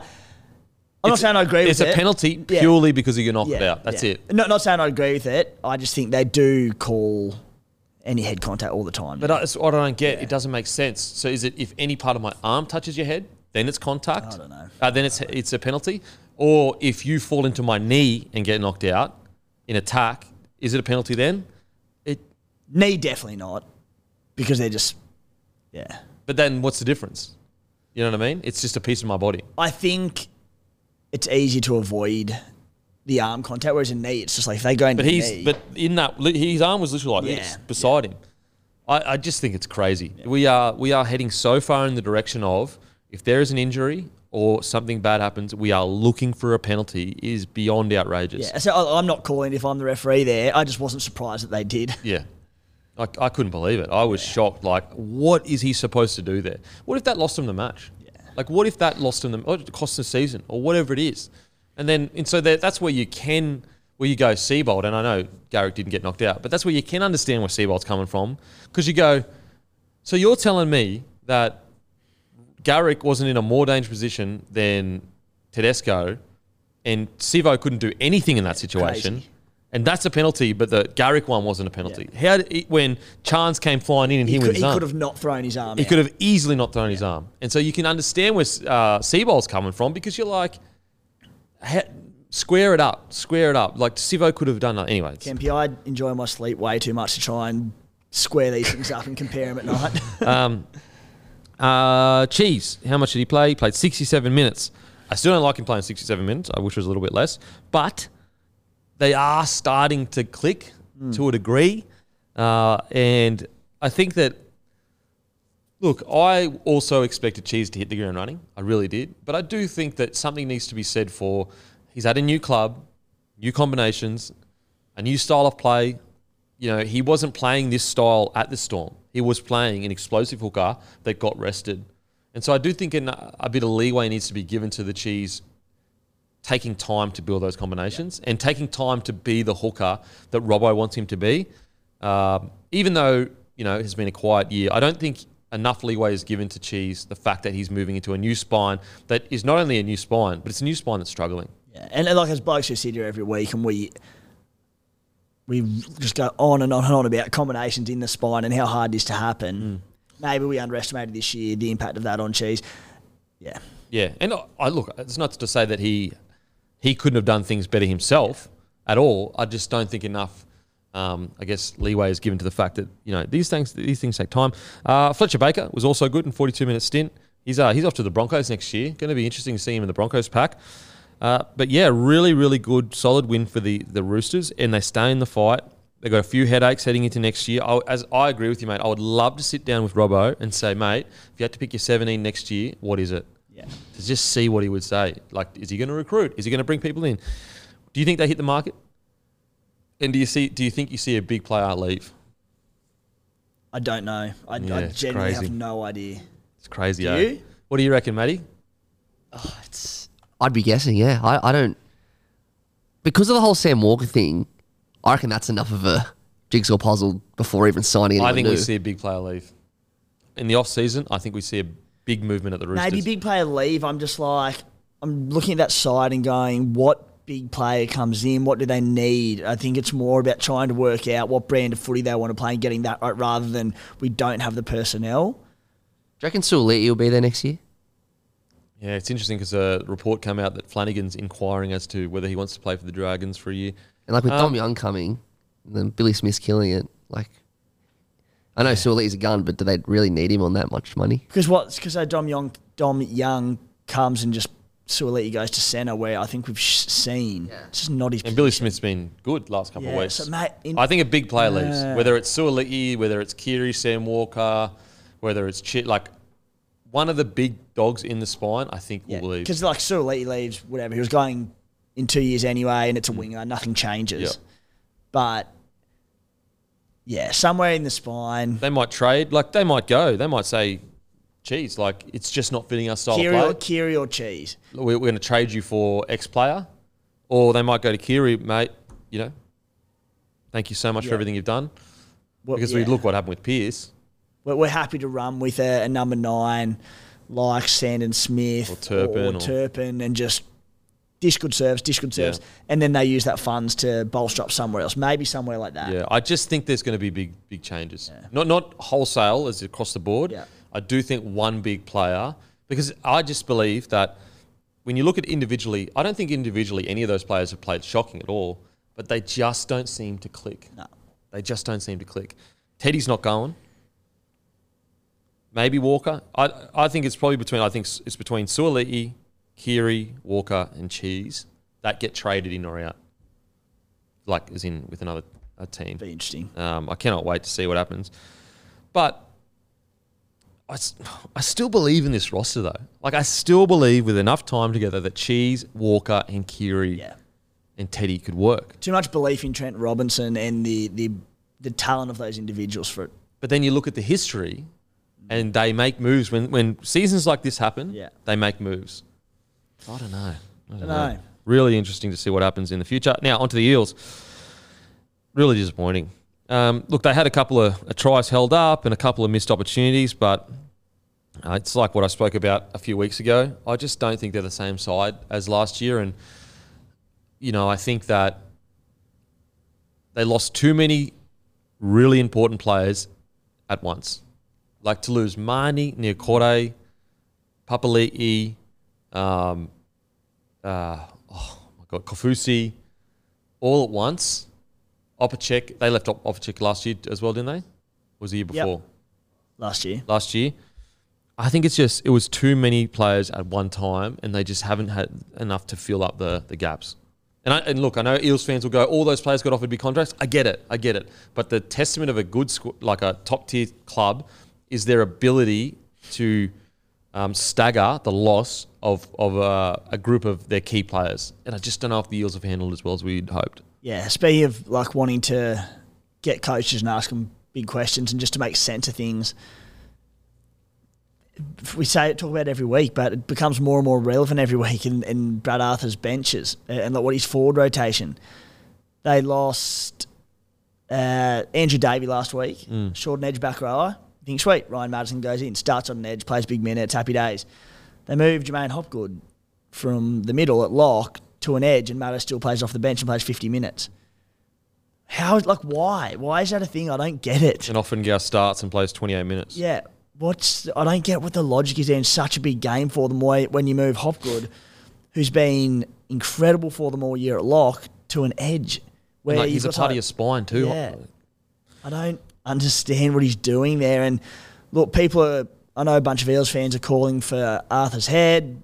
They were calling for his head last year when he lost the grand final. I'm, I'm so happy to say that no, no, what stick with him. Like he's been great. A few questionable things here, but took him to a freaking grand final last year. Of course, it's been a dis- disappointing year for Parramatta, but I would not be even looking at moving him on anytime soon. Yeah, and also let's remember what's happened to them this year. Hmm. Decimated with injury, key players in issue. Like it hasn't been smooth sailing from a roster perspective. There's also been some great signs at different times from them. So Mm. I just cannot make sense of what he's doing with his pack. I can't either. The the Joey Lussick Brendan Hands situation is mind boggling. Like I don't get how quickly Hands has just been moved from that starting nine position when they run one six on the trot. And, then you, you've got a four forward bench, and you're going like often Gow, he's starting like 28 minutes. Moretti plays 12 minutes off the bench. Wiremu Greig, who's been terrific this year, I think, 21 minutes. Surely these rotations could have been done better. Like they're chasing points late in the game. Don't you want? Couldn't one of your bench players be an, an X factor sort of bloke, someone with a bit more agility to come on and add some spark? I don't know. I just don't love it. I was really disappointed in Paris. I, I tipped them, and that went horribly wrong. I just thought playing for their season, they had this week. They had the buy in round twenty seven. They had two more rounds to to get through and play finals football. I thought they would have dished up better than this. Yeah, I thought that they'd be a little bit better with Reagan Campbell Gillard and Paulo back. Yeah. But putting Hopgood on an edge, I don't understand that. I don't understand that. Um, yeah, they're just they're just nowhere near the side they were mm. last year when they're their best. I do think it's disappointing that you didn't re- we didn't really see much of Brown and, and Moses this year. Yeah. because since Brown coming back, he had does if he had Moses with him, like the X factor that they would have built together would have been pretty incredible. I mean, his stats on the weekend: try assist, 163 run meters, 53 post contact, four tackle breaks, a line break, a line break assist, offload, 32 tackles, only two misses. And I know he had that one miss that was pretty poor, but you know, him with Moses and Gutho at the back, they just got to sort this nine roll out. I don't, you know, is Joey Lussick, is he the guy moving forward? I mean, I guess. know, maybe. Like, yeah, I don't know. But like if you're gonna have a spine of, yeah, no, no knock on, on him at all, but hands not a world beater by any means, but you're gonna have a spine of Moses, Brown, Gutho. They're commanding a lot of money, so she add in Paulo and you know Hopgood who'll command more money as his career goes on. Campbell Gillard, big money. Someone in the spine there needs to be that lower tier sort of player. And oh, I'm with you. Hands was great. Hands, he seemed perfect for the fit Yeah. for him. He really did. I, and Joey Lussick is a good, solid nine, but I don't see him as so much better than Hands that he just comes in and immediately takes his hmm. spot. I mean, you've got to be pretty disheartened if your Hands, you do a whole preseason, you, you sit on the bench, Hod, Hodjo, Hodjo starts the year, and you work your way into the starting side, you win essentially six in a row, and then, boom, gone. It doesn't make any sense. Um, maybe there's things that Joey Lussick does at training. Maybe the communication, he's a little bit older.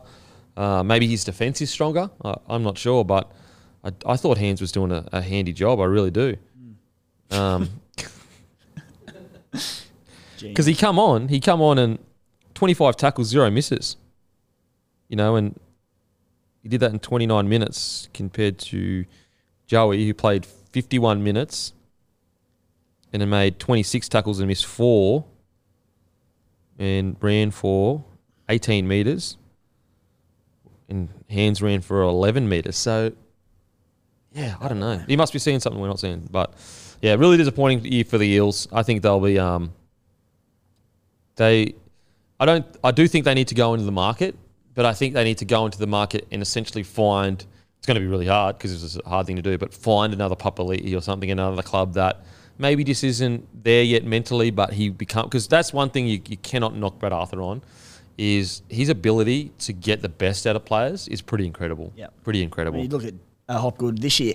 Now, Hopgood was developed at Penrith and they didn't find a bloke who'd been struggling elsewhere. They got a bloke who already had a bright future, but like, he's been brilliant for them this season. I, I think, and we, we've chatted a little bit about it in the past, but their attack is fine. Like, I think particularly their ball movement out wide is outstanding, clearly missing Mitchy Moses on the mm. weekend, but just a defensive centre. Like, mm. their edges were just chopped to pieces on Oh, the mate, weekend. it was so bad. So soft. yeah, so again gets a lot of airtime, but Opacic, the goat. the goat, Bring back the goat, Opacic. Oh, he was just he was such a good defensive centre. He was. with everything else. They just missed that so much. Mate, he is honestly. Fuck. If you ever needed a, an example of rosters aren't all about the superstars, Hmm. you need guys like Opacic to balance rosters. Because look how different their edge defense is without a guy that he's not going to be the superstar. He's not going to be in the, the on the billboards and highlights. But they're a completely different side without him. And, Every, and I'm, every side needs a Kane Linnett. Absolutely, absolutely. And like, what have we said all year with the Eels? They're missing outside backs. Like, so, mate, I agree. So, yeah, it's a really disappointing uh, year for the Eels, and uh, I still back him in next year to make the eight though. Injury free, Mitchell Moses starting, Brown, Gutho, all that. Yeah. Now let's get into Tigers v the Dolphins. Don't forget, guys, grab a case, a bloke beer, and also our Father's Day drop Wednesday 6 p.m. Make sure to be there. Limited amount of shirts going, and also mini footy uh, footy balls. Tigers defeat the Dolphins 24 to 23. Game of the round. Game of the round. It was actually a really exciting game. I, got, I, I thought it was outstanding. I really did. Um, great win for the, the Tigers and great win for Benji. Heaps of confidence. Uh, Api Koroisau at seven. Unorthodox, but hey, got the job done. Got the job done. Um, the club needed this so bad. Geez, the club needed this. And also, it's just to take that pressure off Benji's first win as well. Like, imagine if they lost the rest of the season. You'd be rolling into next year with zero wins. Yeah. And you'd just be, oh, please. Monkeys off the back straight Yeah. away for him. Off the back, it looks like the boys love him. It looks like the boys are playing for him. And to be fair, they were playing good footy the weeks before, but to do that- that without Luke Brooks, I think the, the, the Tigers deserve a massive rap. I really do. so happy for them. Like they lost the week before to the Warriors over in NZ by eight points. The week before to the Raiders by four points. The Bunnies by 14 out in Tamworth. Four points to the Dragons. They hadn't been that far off the entire time. So stoked for them to see them get a win. As you said, some players playing out of position. Happy being the, sort of the major one there. Massive confidence booster for them. Oh. And they haven't been far off, so you would hate to them to get against the Dolphins and then just lose it to the death. They could drop their confidence then and go, oh man, we're just not destined to win any games. Um, yeah, I thought their forward pack was really good, especially Alex Twal. Where is the big dog? The big Alex Twal. Where is he? There he is. 54 minutes. Found him. 13 runs, 155 metres, 60 post contact, three tackle breaks, 44 tackles. Guess how many he missed? Six. Zero. how dare you, sir? We're talking about the great Twal here, the try scoring machine, the tackling machine. Um, mate, he was outstanding. He was outstanding. He was. Three, what did you say? Three tackle bust. He scored that try and he's just become a new man. He's basically Taumalolo now. Yeah. He's prime. Very similar. Um, I thought Jake Simpkin off the bench was really good too. Uh, got through a bunch of work, scored a try, obviously. Uh, Stefano had some moments too. Oh, how interesting is Stefano's career? Because it, it feels like he's just there. Like he's just there to fulfill what we know he can. It's just about taking that next step. I thought he was good on the you weekend. see the signs, just little glimpses all the time. You go, this bloke will be an absolute beast. He, Yeah. He's gonna, he'll be a top tier front row in our game. It's just coming slowly. Yeah, he's a bit, uh, probably like a year or two behind we thought. Now maybe that's a victim of the club that he's currently at and, and everything that's been going on. But I do believe he's like slowly warming into that role, and I think Klemmer probably has a lot to do with that. I think Klemmer would be mentoring him quite well. Tell you what, sitting there in around David Klemmer, Api Koroisau, Isaiah Papali'i, John Bateman, what what a pack. Whether the tyres are going well or not, that's got to do so much for Stefano's development. Absolutely, absolutely. Uh, Fonua Pole, I thought he was um, decent as well. I, I think they all played really well. I really, I didn't think the Dolphins were that bad at all. Um, and we've, you know, we have to remember like the Dolphins have taken it to like top tier side. So this is Yeah. not just like a easy win, easy victory for a, a struggling bottom tier side. Like we, the Dolphins fight in everything. They they took the Knights to the death. Knights came up and did a number on Rabbitohs. So. Uh, Julian Buller, he's been a bit quiet probably the last month. Um, and I think that that's a, a case of rookie season. It's a long year. and he just like burst onto the scene in such emphatic fashion for a side that was struggling. So a bit of a down period was come, but he was great on the weekend. Had a really nice try assist, showed off a bit of flair there again, and uh, the debutant Tristan Riley, real nice line break, some good signs there. So. A good opportunity the back end of the season when your side's gone and, and not in finals contention to give a few blokes like Tristan Riley a run, and uh, I think he made a fist of it. I think the key for the Tigers is is building a good team around Benji because I think that you can see these this playing group they want to play for Benji and that's half the battle. It genuinely is. It sounds stupid like want want to play for the coach. You would be shocked at the amount of teams that like the biggest issue is they don't get along with the coach Yeah. and they don't believe in what the coach is trying to sell. Look at the Warriors. It's all about they believe in Webster. They believe him. You look at like Bennett. What's it been about? It hasn't been about any crazy plays that you see on the field. It's about 17 blokes believing in the vision the coach brings. And I think you can see it's a small sample size. At the very least, these guys want to play for Benji. It's just now about making sure he has the right staff around him to get everything out of the boys that's possible. Because he's at the end, he's still a rookie coach, like massive rookie coach. It's a tough job coming Oh, in for mate. Benji. I tell you what, if he if he turns this around, it'll be one of the great all time stories. Like essentially never coached before, goes into pretty much the the biggest shit fight in rugby league.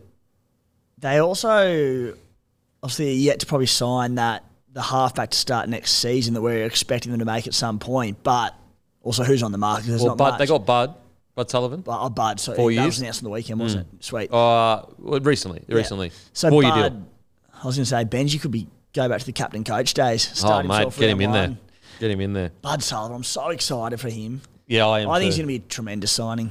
Especially, I think Benji will be perfect for him. Yeah. Because we know Bud has all the, the crazy flick passes, but I think Benji has gotten to the point where he knows that you need to be more than that in rugby league. You, you, you can only get away with that for so long. You need to round out your game. Because what do we see Benji towards the end of his career? He rounded out his game really well, similar to SJ. You can do that for a few years, all the crazy stuff, but eventually you need to make sure that you fix all the others or bring all the other stuff up to that level. Um, so great win from the Tigers. On to the Dolphins. Not really much to talk about here with the Dolphins. Sorry, guys. It's long year. Once again, they fight till the death. You know, you could argue, did they get a little bit unlucky with the calls at the end there? I think Wayne was a bit upset with, you know, it should have been a, a play the ball rather than a, a penalty maybe. Um, but I, I just always admire the Dolphins. They're, they're a team that, even though they're finishing probably in the bottom four, I think, um, they've had a bloody good year. And they always show respect to their fans and the jersey. You cannot ask more than that. That's it. Travelling down to Sydney for this one from last week, like Lemuelu, Tabuai-Fidow, Kenny Bromwich, all missing due to concussions. Late in the season, like the Tigers were playing for a lot here. Mm. They needed a late season victory. Benji's first game in charge, and to almost knock them off. It's, it's the same story every week with them. They show plenty of ticker. Didn't get the result, but they're damn close to it. Mate, I think I think they're building a really good foundation for this club, and I love what Wayne said at the end of it, where he was like, you know, they said, "Oh, you had a few injuries, so we, you know, bit happy. We happy with the boys because you had a few injuries." He's like, "No, it's been like that all year. This Yeah. next man up, next man up." I do want to give a shout out though uh, to the debutant. Yeah. Uh, where have we got? Trai Fuller. Jeez, talk about an excitement machine. Talk about a guy that puts bums on seats. Two line breaks, seven tackle breaks, 133 meters, um, five tackles, only one miss. Like, if he can find a way to get a start each, I guess, more regularly, the amount of highlights he's going to have, and he just honestly, he reminded me a lot of Preston Campbell. Just constantly dangerous, constantly brave as anything, like going into contact, not being worried about anything. I really like what we saw from Trai Fuller. One of the great debut tries, wasn't it? Oh, mate. So good. That was he busted four blokes. One of those blokes that he went through was Isaiah Papali'i, one of the best defenders in the NRL.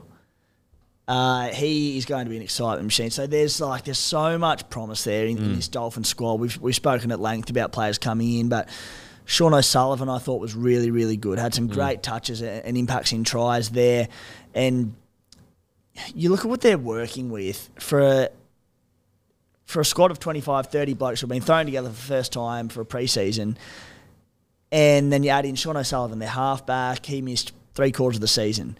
Isaiya Katoa, first full season in the NRL. They're running like a makeshift fullback in Kodi Nikorima. The number nine's chopped and changed each and every week. Like, Well, this this is their spine. Harrison Graham, rookie. Hmm. Katoa, rookie. Sean O'Sullivan, he's a rookie in a sense of experience, Yeah. like in NRL games. And Kodi Nikorima, who Nikorima, who isn't a fullback. Yeah. But I mean, he kind of is a fullback because he's bloody been playing good, they've good just footy. been makeshift just about every single week. So Yeah. the more time they all spend together, I thought, um, yeah, Sean was great. Isaako, another good game. Another good game for the big fella. I Uh, think he's had a bad game all year or something. Mate, eh? he's been so good. Just that Wayne magic. I just to think that Isaako would be one of the most consistent wingers in the comp this year. So outstanding. Uh, so yeah, really good signs for the, the Dolphins. They work hard. No matter who has that jersey on, they don't let it down. You know, next few years, it's going to be really, really good to see them um, develop.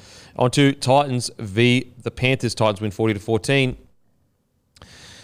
Uh, the Panthers. uh, look, they won 40 to 14, but I think there's going to be a few teams watching that, the two games they've had for periods of those games and go, these guys are beatable. These guys Yeah. are beatable. Like, I don't think 40 to 14 really says how competitive the game was. Well, they scored three tries in the last 15 minutes, the Panthers. Mm. So the Titans, you know, they were in it. They got away from them late, but not a great indicator. Like, there wasn't a complete reflection of the actual game. And so you have to give credit to the Panthers because even when they play poorly, like really poorly, they win. They still put forty points on a team. So you go, It's pretty amazing. Like even when you can you you can genuinely watch that Panthers game and go, they were nowhere near their best. They scored forty friggin' points. Yeah, it was, it was 22-14 with 14 minutes to go. Yeah. Or yeah. so I think from when you're looking at it from a broad point of view, that's you could go look the Panthers even when they play bad they score 40 points. That just shows you how ruthless they are. That as soon as you give them a sniff, they will score points. It doesn't matter. It's a joke. And, It could be the 70th minute, it could be the 5th minute, they will score a they will score a try. and you're like 40 to 14, cracks appearing in, in Penrith. Like that, like, they only won by 26 points and didn't rush Izack Tago back, rested Kenny, rested uh, Sorensen, Brian To'o. They're a joke. So I I In do think game. the top top tier sides though will be looking at periods of those games and going, okay, there might be some few a few things we can approach here that may give us a bit of, um, I guess, you know, give us some uh, a few wins. Uh, Not winning the game, but winning the small moments in games. Because I do think there, if you look at maybe their edges and their corridor defense, I think they can be found out a little bit there. And I think Manly were the first ones to kind of show that. But at the same time, you go, like, they put 40 points on them. Yeah, and let's rest Mitch Kenny again and bring in the old Newcastle Knights reserve halfback Jack Cogger and play him at hooker as a starting player. We'll still beat you by 26 points. It's crazy. Oh. So, yeah, that's that's why this is just a it's a depending how you look at it kind Yeah. of game. If you look at it from the broader sense, with all the players out, with the fact they still scored forty points, you you go amazing. Panthers done again. But I do think there are periods in these games where you go, okay, there's something to look at there. If you're a top tier side, there's something to look at there. They're not invincible like we was kind of being touted maybe four weeks ago, where you go, these guys are just invincible. It's a we're sick of talking about the Penrith Panthers being so much better than everyone, so we're trying to find Find, something. find ways. find some chinks in the arbour. Uh, some positives. Dylan Edwards, probably his best game of the season, to be honest. Two tries, 303 metres, 77 post contact, 11 tackle breaks, uh, four tackles, only one miss. You know, I've been, I think Dylan Edwards had a solid year, a solid year, but I think it hasn't been as good as last year. Now, maybe that is the case because he's been almost building into the finals. Maybe Ivan Cleary has been is building this team into the finals. Um, and if that's the case, if Dylan Edwards starts peaking now, shit, Yeah. it's like fuck. How do you beat these You guys? just fit, I think Guru said it a couple of times, but they're just waiting for finals, aren't they? They're like, hurry up and get there. then you like look at Turuva, 232 meters, five Peach- tackle breaks, two Peach- line breaks. Peachey comes in and runs for 184 metres. Is he like Peachey couldn't get a start last couple of seasons at the Tigers? Is he the most versatile player in the competition? And out. I'm not saying he's the most versatile and the best. I'm not saying he's the best utility because there are better, but he can literally cover one to 13 for them. Yeah, it's true. And no matter where he does it, he's doing a job. I mean, for the Panthers, this season's been just about all centre, but Mm. Yeah, I guess the only position would be like front row, but 13 kind of plays like a front row yeah, now these he's days. Anyway. plenty as a 13. Like, he'd be right. Yeah. Uh, Tom Jenkins, I think it was his second or third game, 155 metres, six tackle breaks, a line break. Uh, yeah, like, it, it- what is there to say about this Panthers side? Uh, they're just amazing. Yeah. they're just amazing. Not I- much to add. there- there's a few things that you can look at for sure. Um, but put it this way: when it was um, when it was like 2014 or whatever, and there was 15 minutes to go, if it had a stayed close, I you would have come out of this game going, okay, yeah, they were missing players, but there's a lot to take out of this. But the fact that they scored three tries in 14 minutes, it's like. They're just ruthless. They are so fucking ruthless. Stephen, joke. Stephen Crichton had Stephen Crichton had eight runs and he had three try assists and a try. Far out. Unbelievable. I will say though, the Titans did. We're talking about the edges, and you know how he, he can go for that intercept, but he puts himself in a good position to also, um, you know, tackle the player. Yeah. Titans did a really good job of holding the ball up and almost making. I think it was Brimo take that short run but go overs, and that went into the space that Crichton wasn't defending. Yeah, okay, so well. So it was a Well well coached, well planned, yeah, well coached, well planned. And so when you look at that, you go, okay, if Critter likes to do that, and it almost looks Hold impossible, so maybe you do hold it up, and instead of hitting the unders line, you hit the overs line, and you fall into that space that he is not in. And Critter, yeah, great shout because Critter will do that Mm. and he'll do it again and he'll do it again. Yep. And yeah, said he, had it covered in last week's one against Manly, but that there's an opportunity there. Yeah, there's an opportunity to hit that overs line instead of the unders line. Um, Rate that. outside of that, Cleary, solid again, two try assists. Interesting, he, kicked only for 278 metres this game. So that's that's surprising. I, I, I will say that although they're incredible and they've rested all these players, I think Cleary has like just, I guess, taken it down a gear a little bit compared to maybe three or four weeks ago. He's building. And I think that, that that's either a scary sign or maybe a. look, I'm hard to even be negative. Like, what the fuck do you say? Anything that you try and say negative is like, yeah, but they rested half their team again. Yeah, and also like you know he's going to turn turn up and go skits when it hits finals time.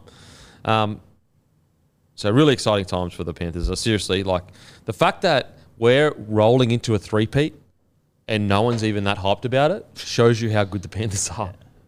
Um, Titans, really good fight for most of the match, but you know eventually left it out. I- I'm of the mind with the Titans where I've seen enough to be excited for them next year, um, but I do think that they've look the positive I'll take out of this game for the Titans. I thought Tommy Weaver looked great. I thought his kicking game was outstanding. I mean, I know he had that like one or two seven seven tackle sets sets, but what have we talked about? The, the best teams and the best, um, you know, the top tier teams. What do they all have? Their sevens are unbelievable kickers. You know, uh, even Hughes's kicking game I think is underrated. Now, is it as good as a Cleary and a Reynolds? Like probably not. But what is exciting about Tom Weaver is in your debut you kick for 737 meters. Jeez. Like you have 20 kicks. Jeez, that's bloody good. Doesn't that show how this game panned out? Mm. That they were just trying to get out of their own end. It's just long kick after long kick after long kick. But you're right, great signs for, for Tommy. Great. I mean, imagine you're getting told you're debuting against the Penrith Panthers. Ironically, Cleary debuted against the Storm when they were top dogs and he made 40 tackles and they got pumped. But it was a good sign and a good test. Um, so I think, yeah, Tom Weaver, look, it's that seven jersey is almost cursed for a young gun at the Titans. But to come out and looked as composed as he did, to come out and kick for that many meters, that's exciting because I think that the more the game, you know, makes it so that you can barely put any pressure on kickers, the more important a good kicking game is going to be. Because you can have the worst set in the, you can have literally the worst set, but you're not allowed to put pressure on kickers. So the kick's always going to be good, pretty much. So if you've got a guy that's got a massive boot like this, you know, it could really change your fortunes. Yeah. Big future. Big future. Uh, I thought Moe Fotuaika was good. I thought Jaimin uh, Jolliffe was really good as well. I thought they got through a lot of work. Uh, Tino, as always, just works his ass off. Seriously, 28 tackles, zero misses, 176 meters, 75 post contact, five tackle breaks. And also limped off injured for about 15 minutes. And like, is he coming back? He didn't just come back, but he came back and got through his work. Unbelievable. He's so good. Um, good to see Brimo get through 80. I thought he was dangerous, really, really dangerous. Uh, yeah, outside of that, look, you know, wasn't uh, as gutsy as their performance against the Warriors, but, you know, they are playing the Panthers that are a gun side. They hung in there for most of it. They've got four and out. Uh, they've got Tanah Boyd out. Brimo's just coming back from injury. I wouldn't be too disappointed. We saw the first probably breakout moment for, for young Klese Haas Mm. with that early try off a brilliant line. It was strong, busted a tackle, a bit of late footwork. So that was really exciting to see. He needs to up his input though because I saw that and went, yes, how good's this? Like this bloke's got obviously got talent there. Completely different kind of player to his brother, mm.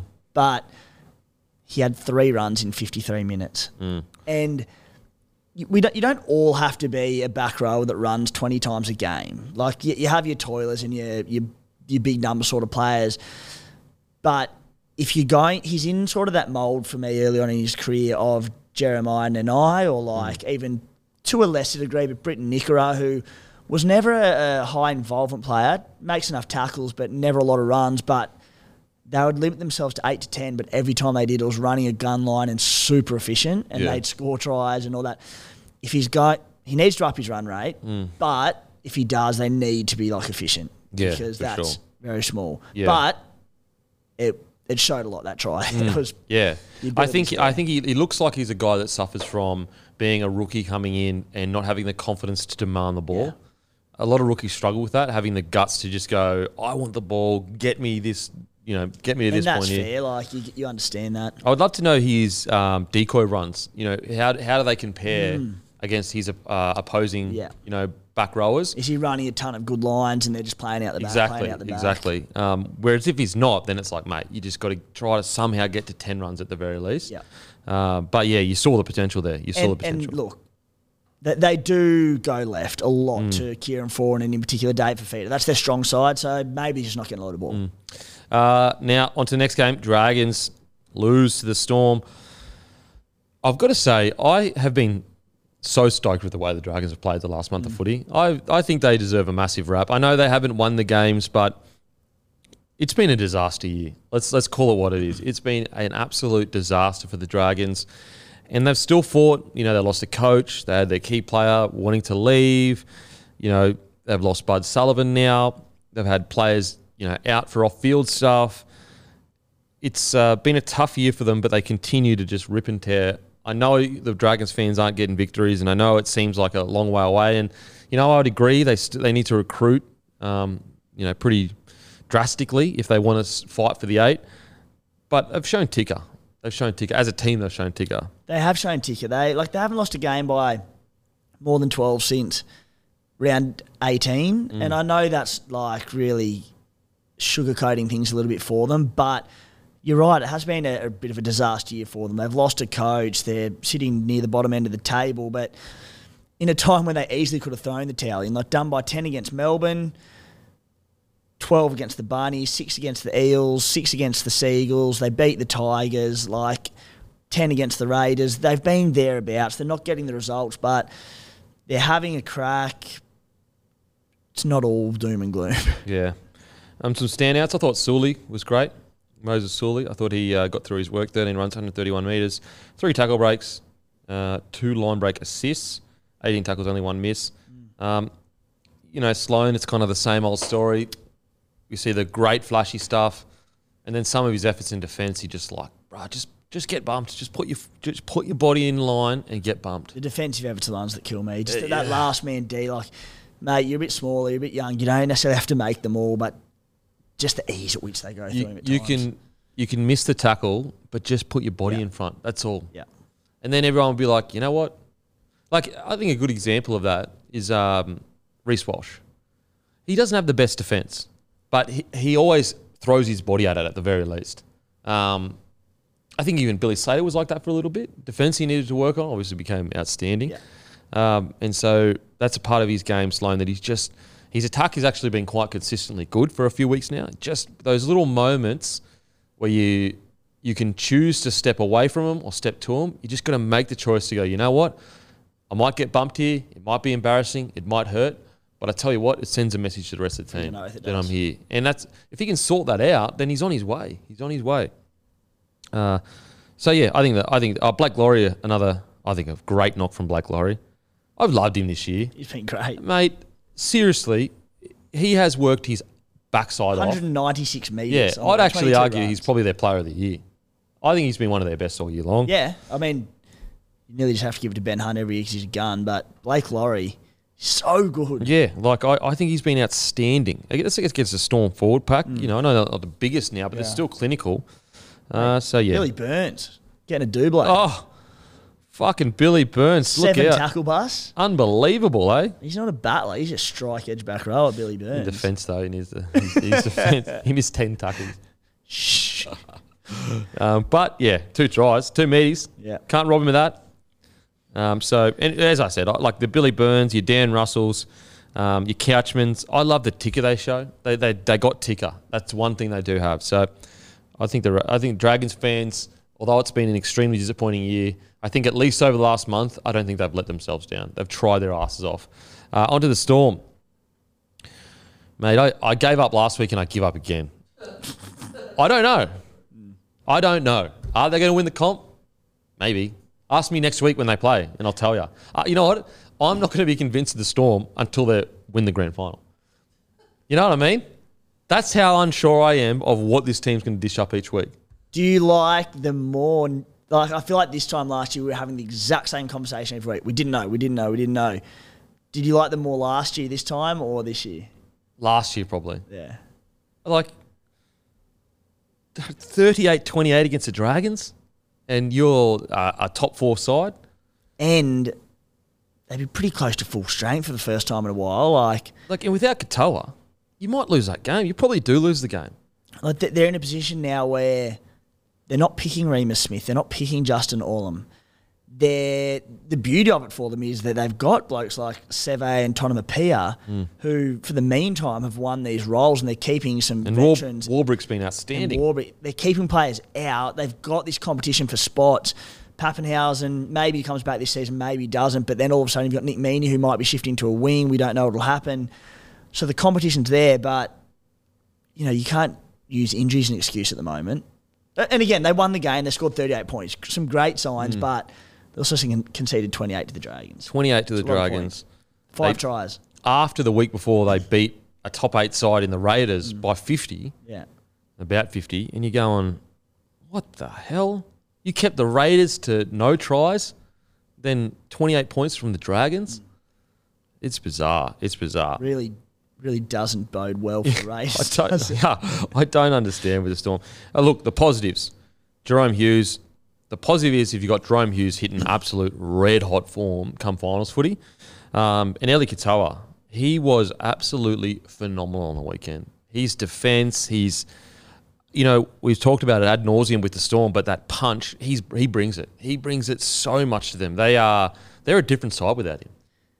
I hope him and Jahrome Hughes stick together for the next five years because there's re- a really special combination brewing there. They're just it's their first season together. Ellie's missed a handful of games at times, so they haven't had like the entire season to, to get the combination in order. Gee, they look good together. Oh mate, like imagine them two or three years in, how hectic they're going to be.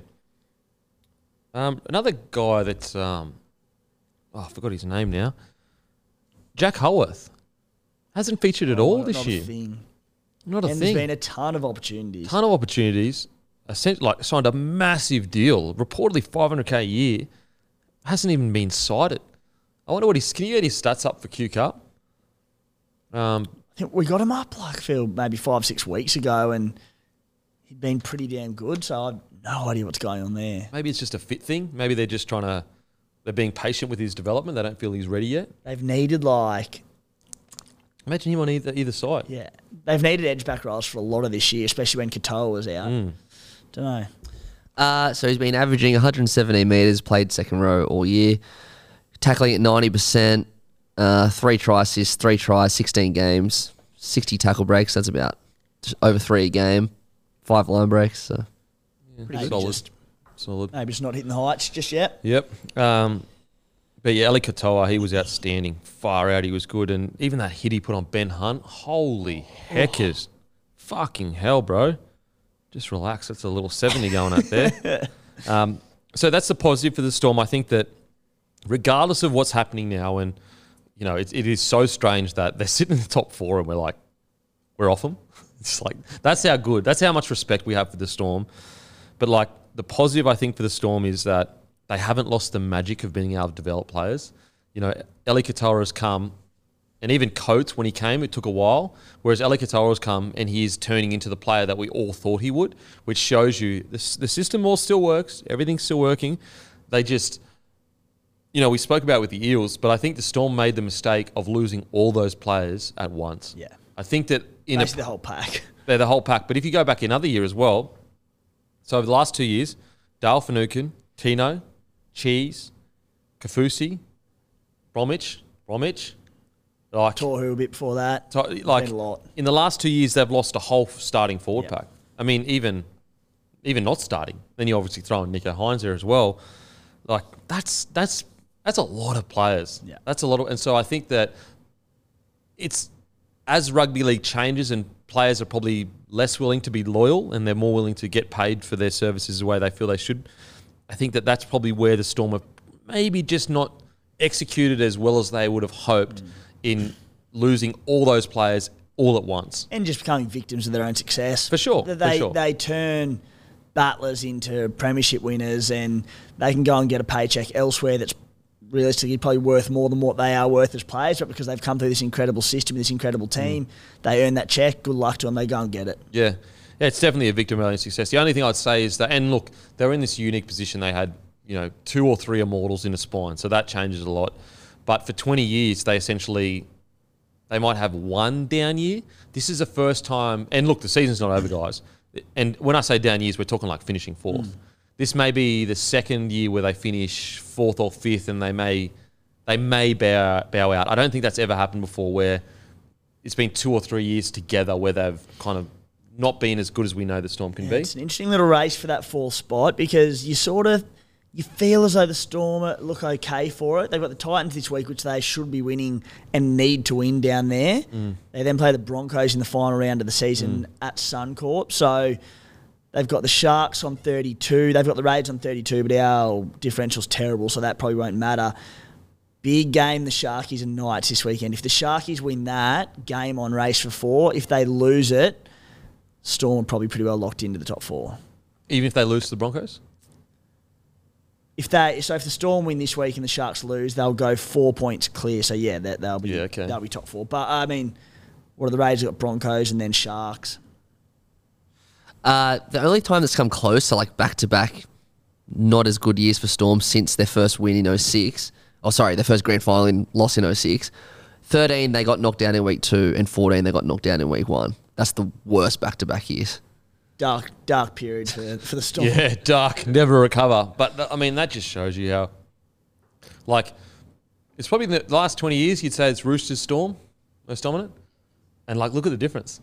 That the Roosters, when they have a bad year, like, they'll, they might not make the eight. When the Storm have a bad year, they finish fourth. The last 20 years, it's been Roosters Storm, but Roosters got the wooden spoon in 09. They came second last in 16, and they'll probably miss the finals this year. Did they get the spoon in 09? Yeah. I thought the Roosters. oh, Okay. The Storm. Because they went from spoon to grand final. No, the Storm did have spoons in 07 and 09. Oh, oh, that's good, Timmy. Hey, I'm just calling it what it is. mate. Oh, yeah, that's good. It's not an interpretation. Give it to him, Timmy. There's, there's no discrepancy, mate. That's just that's Give it just to what him. It is. Give it to him. Hey, that's Raiders coming. That's a Ricky coming out in you. I love Billy Slater tearing me out. Um, So uh, look, we say it ad nauseum. If there's any other team, we'd be like, "Fucking how good!" The Storm, one of the greatest organisations we've ever seen in Australian sport, um, and I think that if they don't go well this year, although they'll be disappointed, I think it's a testament to how incredible their system is. Yeah. I really do. And I, that's not me being, you know, sugarcoating their season. That's not me being low expectations. That's me saying the amount of players they have lost in the last two years, they should not. Even, they should be like struggling to make the eight. Any other club would be absolutely in fucking free fall. The Storm just fight till the death, no matter what. So it, it's impressive. Do I think that it's it's one of the most the toughest years to gauge as to are they a premiership threat? Yep, for sure. Do I think they can win a premiership right now? No, I don't. Oh, like, look, can they? Yes, they can. Hmm. But do I have them on the level of Penrith and Broncos now?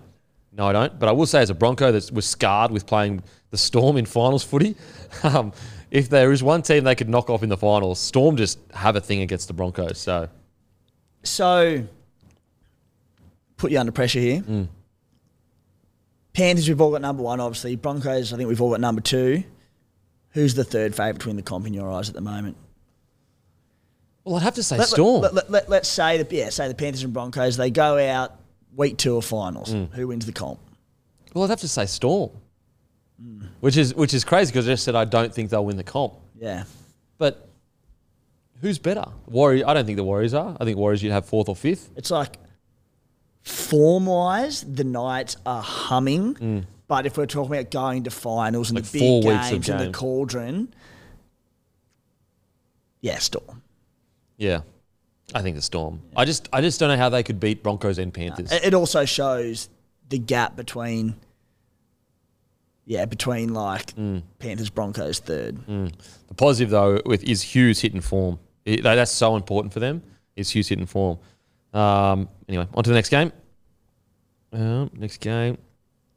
Knights defeat the Rabbitohs twenty nine to ten. Uh, Knights were outstanding. Like I, I am so happy for the Knights and their fans. I cannot believe how far they have come in less than half a year of rugby league. It is amazing. Like they're not just getting a lucky draw and scraping through a certain, you know, certain teams. Like they're playing bloody good footy. And they just look so united. They look like a team that has a style of play, and every single person, one to seventeen, is fully, fully bought in. Like they did that without Jackson Hastings. Like they did, like they did that without Hastings. They're number seven. Like if Penrith went out and lost to a side without Cleary, most people would go, "Oh yeah, yeah, they're missing Cleary though." No one's even mentioning Hastings. That shows you how well they played on the weekend. I just love that everything is going right for the Knights right now, and that's a result of all the hard work they've put in, and they've got through some some tough injury periods, and the the fans have got through some tough times, but. It's just like they keep getting these Sunday afternoon games. It seems like they've played at home the last 12 weeks. I know that's not literally the thing, but so many like home games, Sunday afternoons, the weather's turning it on up in mm. Newcastle. And just the second the final siren goes, the players just go nuts and the fans go nuts. It's just such a great thing, it looks like, to be a part of the Newcastle Knights at the moment. So I'm so happy for the success that they're having out of plenty of dark years in a row. Not plenty, but a few dark years, I should say. They're they're so high on confidence, Yeah. and it just they look like they look like they feel like they're bulletproof at the moment. Which I can't believe I'm saying that of after where they were early on this season, what they produced last year. But they do the confidence that they will have. Likely now, it looks like going into finals football. That's crazy, eh? Like they're essentially locked into finals footy two weeks out from the. Because what what are they right now? They're three clear of the Rabbitohs, Cows, and Roosters on 28 points in So, seventh, so they'd essentially need those guys to win every game, and they'd need to lose both. lose both. So they win next week, they're in. Yep, Yep. Who they play this week again? Sharks. And then who's uh, who they play the week Dragons. after? Dragons. So like, you'd have to say they're going to win one of those matches. Sharks are at home, Dragons, I believe, are away. So, like, very. Surely you're beating the Dragons for a for a final spot. That would be one of the. Surely, Yeah. you know. So I'd be shocked if they're not going to play finals footy. They may finish as high as fifth. That's crazy. Because yeah, if they beat the Sharkies and they beat the Dragons, they finish fifth. Or Big, big, big chance at finishing fifth or sixth and getting that home final, which would be very intriguing. Far out. That's amazing. Um, onto the game. What I really liked, I mean, all the usuals that have been killing it this year. We, we've already spoken a lot about Kalyn. Um, but what I really liked is the Saifiti brothers. Uh, so, um, Daniel Saifiti. I thought he was outstanding. I really did. Um, so you had, no, sorry, Jacob Saifiti.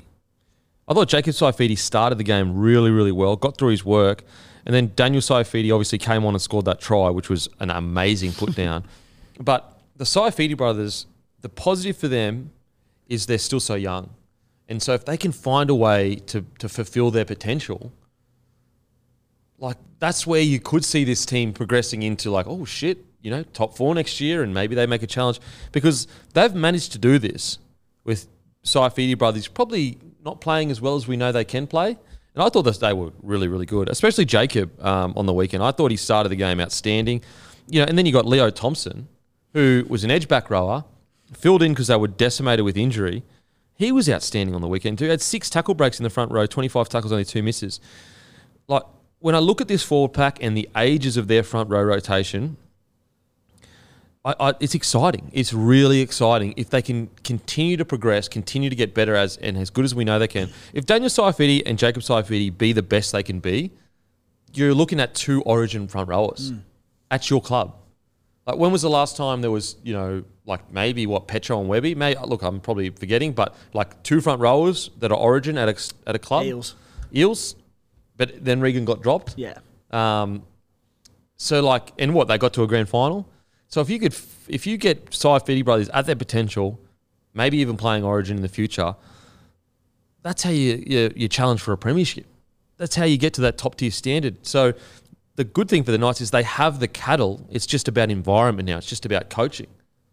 Well, like Sharks have had a certainly a turnaround in form, but and I know there's two weeks out into the finals, but of the teams four through ten, whoever ends up in, in the four and the eight, there's not a side coming in with more momentum and their tails up more than Newcastle Knights right now. Yeah. They're Yeah. so well rounded. There's not a player in that side that's questionable form at the moment. Mm. Like Phoenix Crossland is going from strength to strength as a number nine. Kurt Ma- Mann's back in the team. I thought he was unreal on the weekend. They're well placed. Absolutely. And then you look at their back line. That back line playing well mixes it with any back line. Greg Marzhew sp- spoken so much about him this season for such for great reason. And I mentioned a week or two ago he had a, a one off this season, a stinker, and it's a credit to his development in 2023. Just brushed it off, has looked Yeah. terrific since. Had arguably his best game of the season on the weekend. 240 metres, a hat trick, could have been more than a hat trick.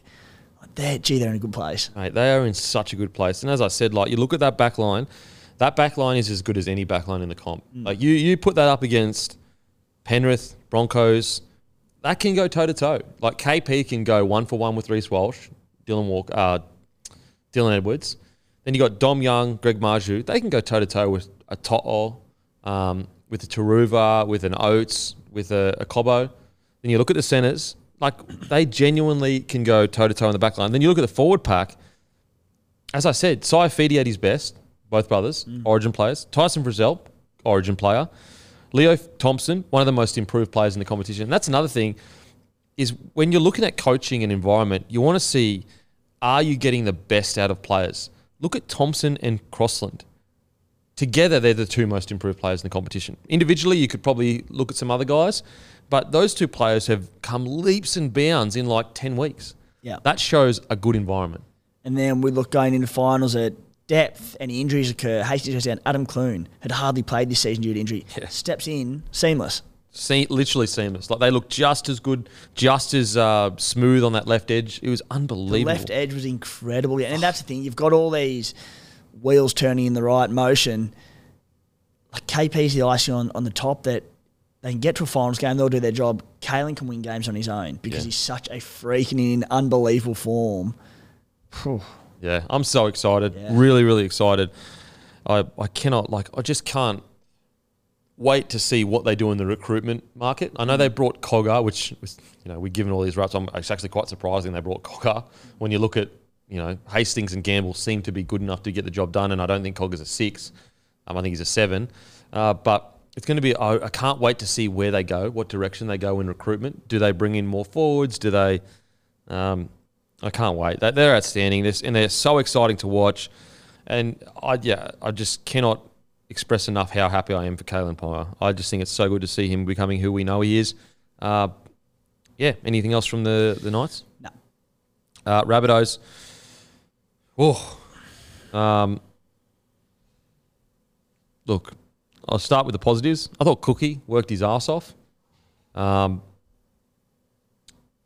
yeah, like to be honest, there really weren't that many positive. Cam Murray, obviously, when does he not work his ass off?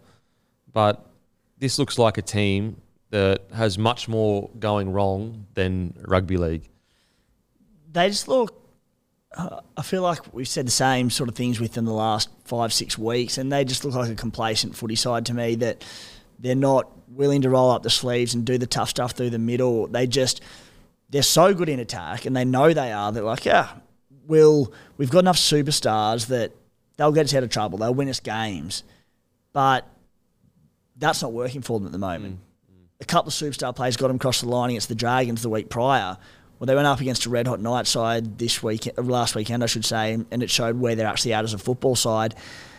I think a, a good example of this is around the man you just mentioned. That's Damien Cook, who he had one of his best games of the season on the weekend, and he was running the ball. I just feel like they just want to go wide so early and not go through the middle. Damien Cook is one of the best running hookers in the game, if not the best. He's run for, I think, the, the least metres of his career since he's been an 80 minute or a bid minute hooker for the Bunnies this season 64 metres per game, lowest since 2017. Mm.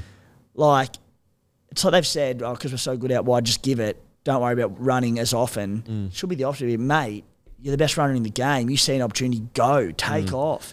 Well, I, I just I haven't seen like we used to see the Cam Murray Cook combination all the time, and I haven't seen that for a while. Where you're just going bang, bang, bang, and it's just all through the middle, and then going out to the edges. And and it it, it looks that simple. Mm. Like to, and what happens then if you do that? your completion gets higher. You're not defending as much. You're not getting fatigued as early because you're going through the middle. You try mm. and win the middle, and it's just none of it is panning out that, that way. For me. it's like when Slater said a month ago that that quote that stuck in my mind with the Sharkies: "Do we just go all out attack and try and outpoint them?"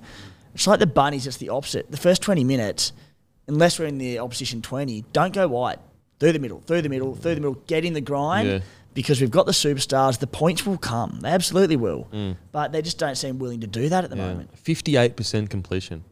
And they have they have now like they're sitting in fifty eight percent. Fifty-eight That is percent. so poor. And, that's- and, and the first half, at halftime, it was 45. I think ah. from the 16th minute to the t- to halftime, so 24 minute period, they made eight errors. It's one every three minutes. and that's all mental. That's not. That's not talent. That's mental. They're sitting in eighth place on twenty eight points. They have the bye this week. Cool. Even if they do scrape into the finals, they play around twenty seven against the Roosters. They're probably seven blokes sin bin in that one again. And they'll go in probably battered and bruised. And even if they play well in that game and win, it's like they'll be going in off one good game of footy. So, oh Yeah. wow. Yeah, I'm look- so disappointed by them just because we saw what they've been I earlier in the year. They, and early in the year, that was their their shining trophy was how gritty they were through the middle. Like mm. they were so tough through the middle. And I know they're missing some players and some forwards, but that does not excuse 58% completion rate. Like I just think that and I know, you know, fans hate when I say this, but I think that and the players absolutely should take responsibility for what they're playing. Not saying it's not the players' fault. I just think that it seems to me like an unhappy dressing room.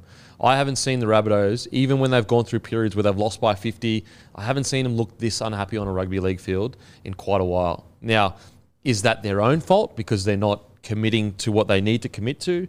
Is it other things? I'm not sure, but no, Matty, you could speak about what, where you feel they're at. I just it looks like an unhappy changing room, or an, at least an unhappy environment. Well, it does, especially because the way that they played at the start of the year, the first 11 rounds, it looked like they were having more fun than any team in the competition. Hmm. And now it just it just doesn't seem that way at all. Hmm. I, I can't put my finger on it. It's been, again, they were f- sitting first or second after round 11. I just don't know what's gone wrong. It, it's a it's a stunning turnaround. Like we all talk about the Broncos last year, how they and, and granted they went from fourth to ninth in like five weeks or something. But if South missed the finals, I, I I'd love to know if there if there's ever been a team. I'm sure there has, but not in my me- memory. A team that's been first halfway through the year to not make the finals. It's been a mm-hmm. pretty significant fall from grace. Crazy to think the Roosters might make the finals and the Rabbitohs won't, might not. Far out. Well, I mean, if they played tomorrow, you'd probably have Roosters as favourites to win the game. Yeah, probably. Which is crazy. I don't know. They look frustrated. They don't look like they're enjoying their footy. Uh, even when they like, I can understand by the end of the match, you get frustrated, you do silly things, and obviously, big Trelly Mitt, silly. Um, Tre- Trelly Mitt, one of his worst games of his career. Just was like he ran for 200 meters, so he was having a crack. He was having a crack, but the discipline was not there. Like he frustra- had, he looked frustrated. no, he looked so frustrated. There were there were he had three errors, a couple of penalties. Got that late sin bin, which obviously you know put a line through that. But they, he was trying, but just some real ill discipline mm. in, in the errors he was making, throwing some passes when they didn't need to be. And this is a bunny side playing for mm. their, their survival this season. Well, I, I always think that like you look at Trell when he's smiling and enjoying his footy, mm.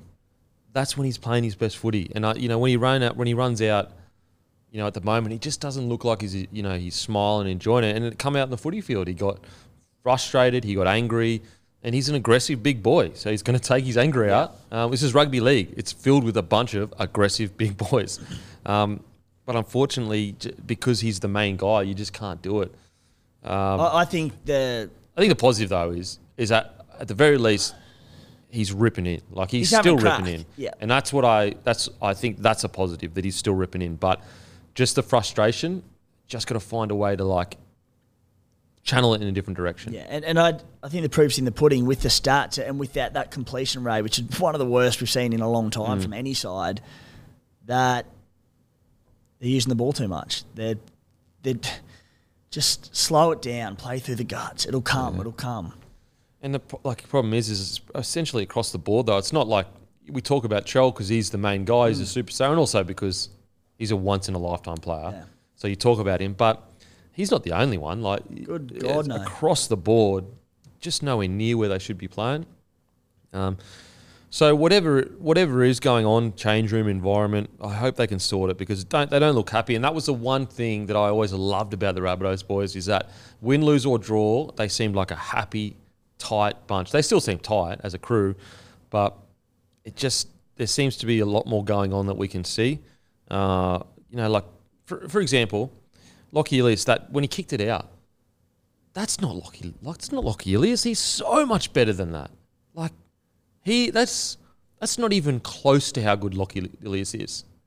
So like, I just wonder like what's happening mentally for him to make that mistake because he is a lifetime better than that. He is a good, a really good seven. Campbell Graham falling off soft one on Campbell one. Graham. We never see that. We never him. see that. No, like I, that's that's what I mean. So across the board, we're seeing guys that are so Hmm. much better than this. Just it just doesn't seem to be.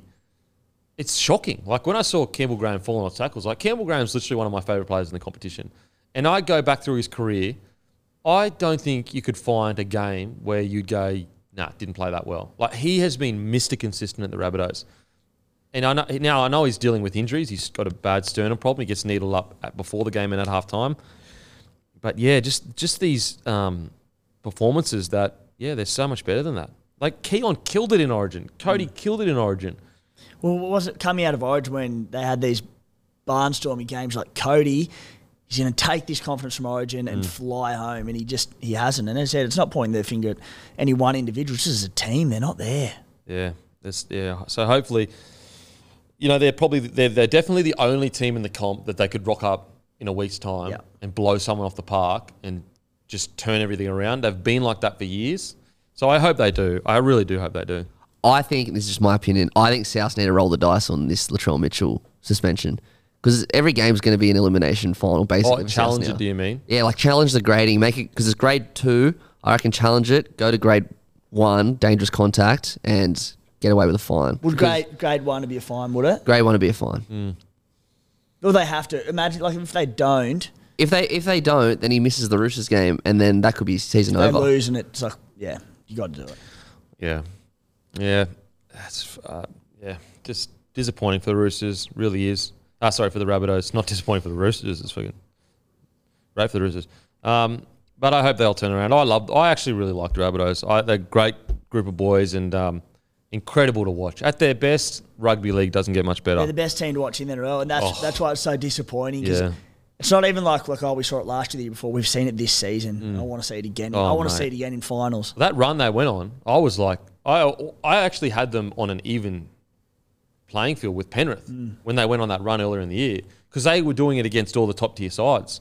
So, anyway, Raiders v the Bulldogs. Raiders win 36 24. Uh, Raiders do what they do best. Now, it's actually their biggest winning margin of the year, which is bizarre. Here we come, baby. Oh, my God. Um, look, a bounce back is a bounce back. Uh, wasn't pretty, but when have the Raiders won pretty this year? This is their DNA. This is who they are. I've spoken about it quite a lot. When you look at their spine compared to other spines, I think they're actually overachieving. I actually think that that's and that sounds disrespectful. I'm not being disrespectful and saying that they're not a good good team. I just think that their grit has got them through an entire season. And I can't remember the last time. This is a compliment. The last time a team essentially used pure grit to get into finals footy.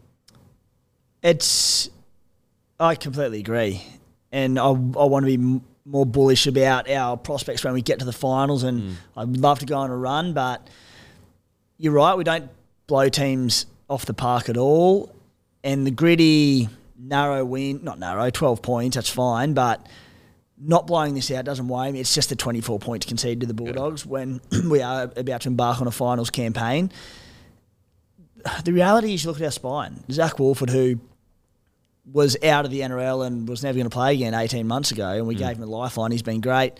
Matt Frawley steps in for Jack Wighton, and then again a good good role player can come in. Jamal Fogarty, solid enough. Jordan Rapana, a winger who's gone to fullback. When it wasn't him, it was Seb Kris, a centre who'd gone to fullback. That's the spine we're running out each week, and to be doing running out with that side, we've got a gun forward pack. We've got some talented players mm. in there, but I think the fact that we're locked into finals, I believe, two weeks out, we're, we're going to be playing finals football. I think that's a good season so far. I'd, Mm. I'd love to go and do some damage in finals, but I think we've had a, a great season so far. Well, I think that when you look at the Raiders and you look at their squad, even going into the year, you would say Jackie Wighton needs to be the best player on the field essentially each week. Then you can do some damage. But obviously, Jackie's had a, a quiet year this year. And so you look at those guys and you go, okay, Jamal Fogarty, Woolford, you know, Rapana. But if Jackie Wighton is firing and playing the best footy, you, you can, then then um, Fogarty balances Wighton out. You know what I mean? And he he actually picks up the slack. And I th- with this season, I think just because the fact that your your biggest player, your marquee player, has been a bit quiet, I actually think that's what I'm saying. Like, I think it's a compliment to the boys that Yeah. they just ripped and teared, and even without their key player, like you even go to Penrith, if Cleary had a really really quiet year and they struggled, a lot of people are like, well, yeah, Cleary had one of the most quiet years he's had all his career, and that's why they struggled. And you got to look at the Raiders, and it's a similar situation. It really is. Like I, I, I think it's a compliment to their DNA as a club that first of all, doesn't matter who they play, you know, outside of the one-off game where they just get you know blown off the park, they fight for everything, for literally everything. And if they can just somehow recruit one or two key players, it changes everything. It really does for them. Like when you look at their forward pack, Tapine, 27, 28 years old. Uh, Corey Horsburgh, relatively young. Hudson Young, relatively young. Like that's a that's a really. You got Elliot Whitehead, um, who he's about 30 now. Papali'i about 31, 32. And then you've got guys coming through uh, like Trey Mooney, that, that's um, you know really really good. There's then you've also got the recruit that they got from the Eels, um, Ethan not Ethan Strange, but Ethan Strange is there, Ethan it? Strange carved. Saunders. Ethan Strange carved up in the halves on the weekend as well. And Did he? Killed it. Ethan Strange or Saunders? Strange. Strange. Saunders is the half coming from Parra, Yep. but Isn't Strange a centre? yeah, but he was listed in the halves for New South Wales Cup on the Okay. weekend and had like three tries or Was something. he a six or a seven? No, he's not. So I don't know what was going on. I thought he was a centre. Are we, Yeah, are we, so we're talking about the guy that played centre for New South Wales? yeah. Let me get the. So on the weekend, Yeah. So, but that's good signs for the Raiders. Yeah. You know what I mean? Like you're getting these young guys that are killing it in New South Wales Cup, or they've killed it for New South Wales under 19. So, if you can just hang in there, Ethan Strange was named at six hmm.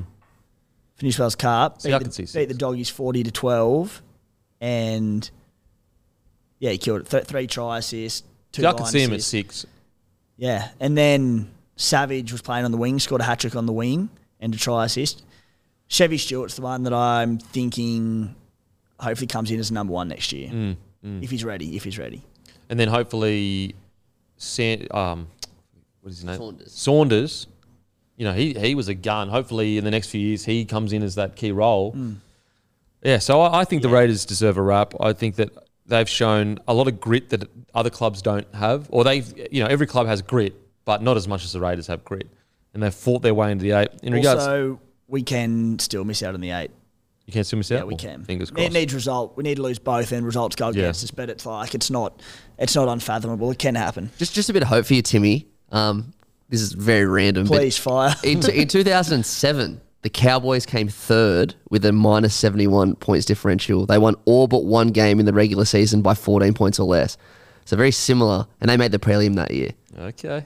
She's saying we're going to make the prelim. I'm saying there's a chance. Um, positives. Uh, Jordan Rapana looked like bloody Billy Slater out there. What the hell? You're better than Billy Slater man, Oh, in that performance. Oh my god, he was outstanding. A try, three try assists, 18 runs, 187 meters, nine tackle breaks, three line breaks, two line break assists. Like he was phenomenal. What the hell?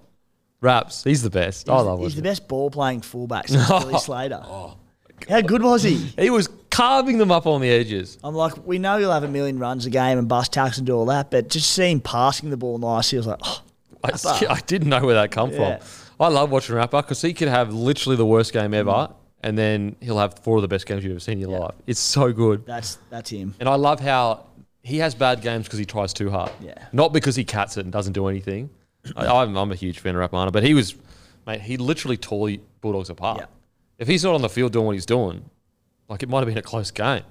Already played 34 years old, Raps. He he was essentially lost to the game. Comes back, Yeah. so good, so good, and he, he went on a mission as well early in his career. Yeah, went on the mission, went over to, I'm pretty sure Raps was like door knocking and doing that. Took like a year or two off rugby Yeah, league. he was at the Titans, I think, Yeah. initially. Yeah. Yeah, mate, Came amazing. back and then he was playing Canberra Rugby Union for a little bit before the Raiders signed him. I think it was from there. Came in and obviously killed it for a number of years. Then he went signed with Japanese rugby just before as COVID hit. I think he had to. I think he had to go. I don't even know if he got over there. I don't think he did. I think he was about to go into preseason training and fly over, and I don't think he made it over there. I hope he got paid out for his contract. Surely. know. Surely. Um, a guy I want to shout out though, Tapine. Oh, mate, he has been so good for you guys this year, and he is a his consistency is his curse because it's just expected from him. But I wouldn't have him on the same level as say a Payne Haas. If you had him on the same level as you know, a just just a tip tip below, I would I'd pay that. If you had him as your best front row in the game, I, I, I would say Payne's the best front row in the game, but I wouldn't I wouldn't say that's a bad opinion to have because I do believe Tapine is uh, probably the most well-rounded front rower because I can't think of another front rower that has like this. We've got you know Junior Paulo, you know, good ball playing, um, but is he as mobile as Tapine? Probably not. Uh, and so when you look at Tapine, he's got good ball playing, super mobile, great motor, um, good at reading the game, great defense, can hit as well. And I just think that he offers something so unique that a lot of other front rowers don't have yet. Um, whereas you look at Junior Paulo, he's just unbelievably in, you know, in, in um, hit ups. His his ball playing is stupid. Some of his cut out balls that Junior Paulo has played. And then you look at Payne Haas, he's slowly building into ball playing. His motor's incredible. His post contact is incredible. Uh, Fisher Harris, super aggressive, does all the, the little things right. Yeah, whereas Tapine, I do believe he offers a really unique flavour to the front row position. I I just love his bit when he he gets gets his tail up and he starts skipping across field a little bit mm. and finds a little bit of weakness in defence, whether it's a smaller bloke or half a gap and pins through it. And he just when he gets skipping, you get excited mm. and opportunities come off the back of it and. Because he is so mobile when he does that, that's what a lot of front rowers, Payne Haas, Junior Paulo, they don't have that. It's not a knock on them. It's like it's a wrap to taps and how good he does it. Yeah, absolutely. Definitely not a knock on Paulo or um or Payne Well, Haas. he, he Like, threw that really nice pass as well for Papali'i's late try. yeah, it's just more a fact of the unique nature of of Tapine and the way he plays. You know, he's, he's a victim of if he was playing at a big club in Sydney or even Queensland and he was playing Origin, he'd be a superstar. Can you imagine? But because he's at the Raiders and he plays for the Kiwis, he just goes about his business, does his job. But I tell you what, the Kiwis forward pack with Leota, Tapine, and Fisher Harris, I know they had that at the World Cup, but that's a fucking scary forward pack. Jesus Christ. Sofa Solomona. And then you play in against Haas, Paulo, like, oh, actually, Paulo's with the Samoa now. Um, yeah, so I just want to give him raps. I think he's been outstanding this year, and in a year that needed him to step up and, and really lean on him, he's done incredibly well. Yeah, brilliant. Um, and he's come so far. It was only a couple of years ago. There was all the dramas. Was he going to stay? Was he going to leave? Now he's a leader at the club, a leader at the club. So really, really good for him. Horsburgh again worked his absolute ass off. Uh, when does he not? Uh, anything else on the Raiders? Uh, nothing too much there, mate. Now onto the doggies. Uh, look, you know, really disappointing to be honest. Uh, but that's just been their year. I I truly believe, and you know, I I know this hurts as a Bulldogs fan, but I actually think they've had the most disappointing year out of um, any team. Now I know the Tigers roster is probably better on paper, but I just think that the Bulldogs, the way the season has ended, just just tarnishes the year for them. Now, to be really fair to them, they've been smashed with injuries. But I'm just surprised at the fact that they've got all these players back, and I didn't expect them to go out and win or you know dominate. But I did expect them to uh, you know keep games low scoring at least or really competitive. But it hasn't really happened at all. Not showing a lot of fight. Yeah, Like what what you mentioned, even the Dragons before, how they're not winning games, and well, they did the weekend, uh, not on the weekend, but a month ago, that Tigers game, I believe it was. But they've sort of been in the fight for games, as you hmm. said, and been thereabouts. But you just don't feel like the doggies really have. Yeah. And like players that are gun aren't playing well. And that's when I start to get worried at a club is when you've got your best players that we know are origin level and they're having, you know, arguably one of their worst, not worst years, but not as good year as their top years. Yeah, like Birdo and Reed Mahoney are probably two of the headliners that they've both had some great moments. Birdo in particular has had some really nice ones, but yeah, like I know what you're saying. Team wise, they've had injuries all season. It's been bloody hard on them, but there's been like we're seeing Birdo fall off a few one on ones, and it, they happen from time to time, but they seem to be happening, recurring a little bit too much. And that's got nothing really to do with the team. It's just falling off a tackle. And Yeah. I think Reed Mahoney's had a down year, mm. defensively not been great either. And it started so well. yeah. He was great at the start of the year. And so that's a bit worrying for me that your top tier players. I, I don't think, like, I didn't expect the Bulldogs to make that this year. They've still got a fair bit of their roster they need to, to I guess, sort out. But when you get top tier players just not really hitting their straps, you get a bit like, oh, if they're not doing their individual jobs well, that's not a good sign. Yeah, where, where I hold out some hope for them is, is again that same thing, and we mentioned a bit with the Dolphins before, but big overhaul in roster this season. A lot of new faces coming mm. in. We look at key players like Reed Mahoney, Matt Burton that I've just mentioned. You know, they've had different combinations around them. Matty Burton's had different halves come in and out all season, different fullbacks all season. Yeah. Like it's been really hard for him to form combinations. One of the most exciting ones coming into the year was Burton and Viliami Kikau. Mm. Kikau played four games at the start, got injured, came back a few weeks ago. So they haven't had really an opportunity to build these combinations. Ciraldo inherited a roster. Next season, he'll clear out some players that he doesn't want. He's got players like Stephen Crichton being the big one coming in. Mm. He'll get more of a roster that he wants. So uh, look, I still think there's plenty of reason to, to be positive for them next year, but we definitely haven't seen what we wanted from them this year. Who do you think's had a better year, Tigers or Bulldogs? Oh, I think they've both been very disappointing. I don't know. Sit on the fence, but I don't. It's hard to be too positive about either of them, really. Yeah. I think the Tigers have had a better year. Yeah. I know it sounds ridiculous. I get it, and maybe I'm I'm being too harsh on the start of the year for the Bulldogs, but I just think that the the run that the Tigers went on for a bit there, and I know then they went on a really poor run, but then they've picked it back up again. Well, this will justify your point a little bit. Like doggies have three more wins to their name, but the Bulldogs have also conceded 693 points. That's the most in their competition by a mile. Dragons have con- conceded 623. The Tigers are 589. So they've conceded over 100 less points than the doggies. Oh. What were you gonna say, Matty?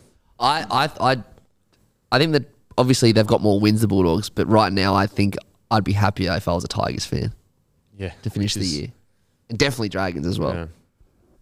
And yeah, it's just ugh. I don't think Tigers have had as much injuries though. That has to be kept into consideration. I think Enormously. The, the dogs have been decimated. decimated with injuries. So it's still a disappointing year, though. Like if Burton, Reed Mahoney, you know, Fox, and even some of the senior players were killing it, I'd go Bulldogs better year than the Tigers. But like you look at Brooks, like Brooks is having a good year. Papali'i, I thought he's had a solid year. Bateman's had a good year. You know what I'm saying? Yeah. Whereas you look at the Bulldogs, who can you genuinely say has had a, a really good full season at the Bulldogs? Yeah. Ja- Jacob Preston. And he's yeah, yeah, yeah. He's Preston. not playing. and he's not playing at the moment. But yeah, so look, I think that it's probably going to take a little bit longer than people expected for the Bulldogs, but it is a massive roster overhaul next year. Yeah. and I and I, the more I watch the footy and the more I see their signings, the more I'm like, okay, I, I get that. Like for example, a guy like Salmon. You know, you might see, you might go, okay, Salmon, is he going to be? But then you go, well, he's going to bring a level that is just not there at the moment. The Bulldogs in the forward pack. Um, so, yeah, hopefully they can turn around quickly. But Gus's five year plan with the Panthers started slow, didn't it? well, yeah, it took kicked what? into gear Yeah, later it took on. like seven or eight years. Took a Um, while. So, look, the positive for the Bulldogs, they got a good backing in a big, powerful, um, the Laundy group. Um, they got uh, Ciraldo, I still believe, can be a good coach. Um, you know, we've seen plenty of rookie coaches come in and struggle. I mean, Todd Payten came in and struggled, and then he turned things around. Uh, and I think that once Ciraldo gets the roster under him that he that he wants, then then it's time to judge as to what he can and can't do. For sure. I, I'd, I'm happy to be critical of him this year, but going forward, I still think there's plenty of promise uh, for the doggies. Yeah, I think so too. And you like you putting a guy like Critter at the back. I know that maybe centre might be his best position because he's been so good there, but geez, that changes that spine up. They're, Like, they're, they're in a massive rebuilding phase. Yeah. You get the team he wants next year. If we're having the same com- conversation 12 months' time, well, it'll be like absolute dire straits. yeah, But absolutely, agreed, agreed. Um, that is us done and dusted, done and dusted. Uh, beers and break evens Wednesday.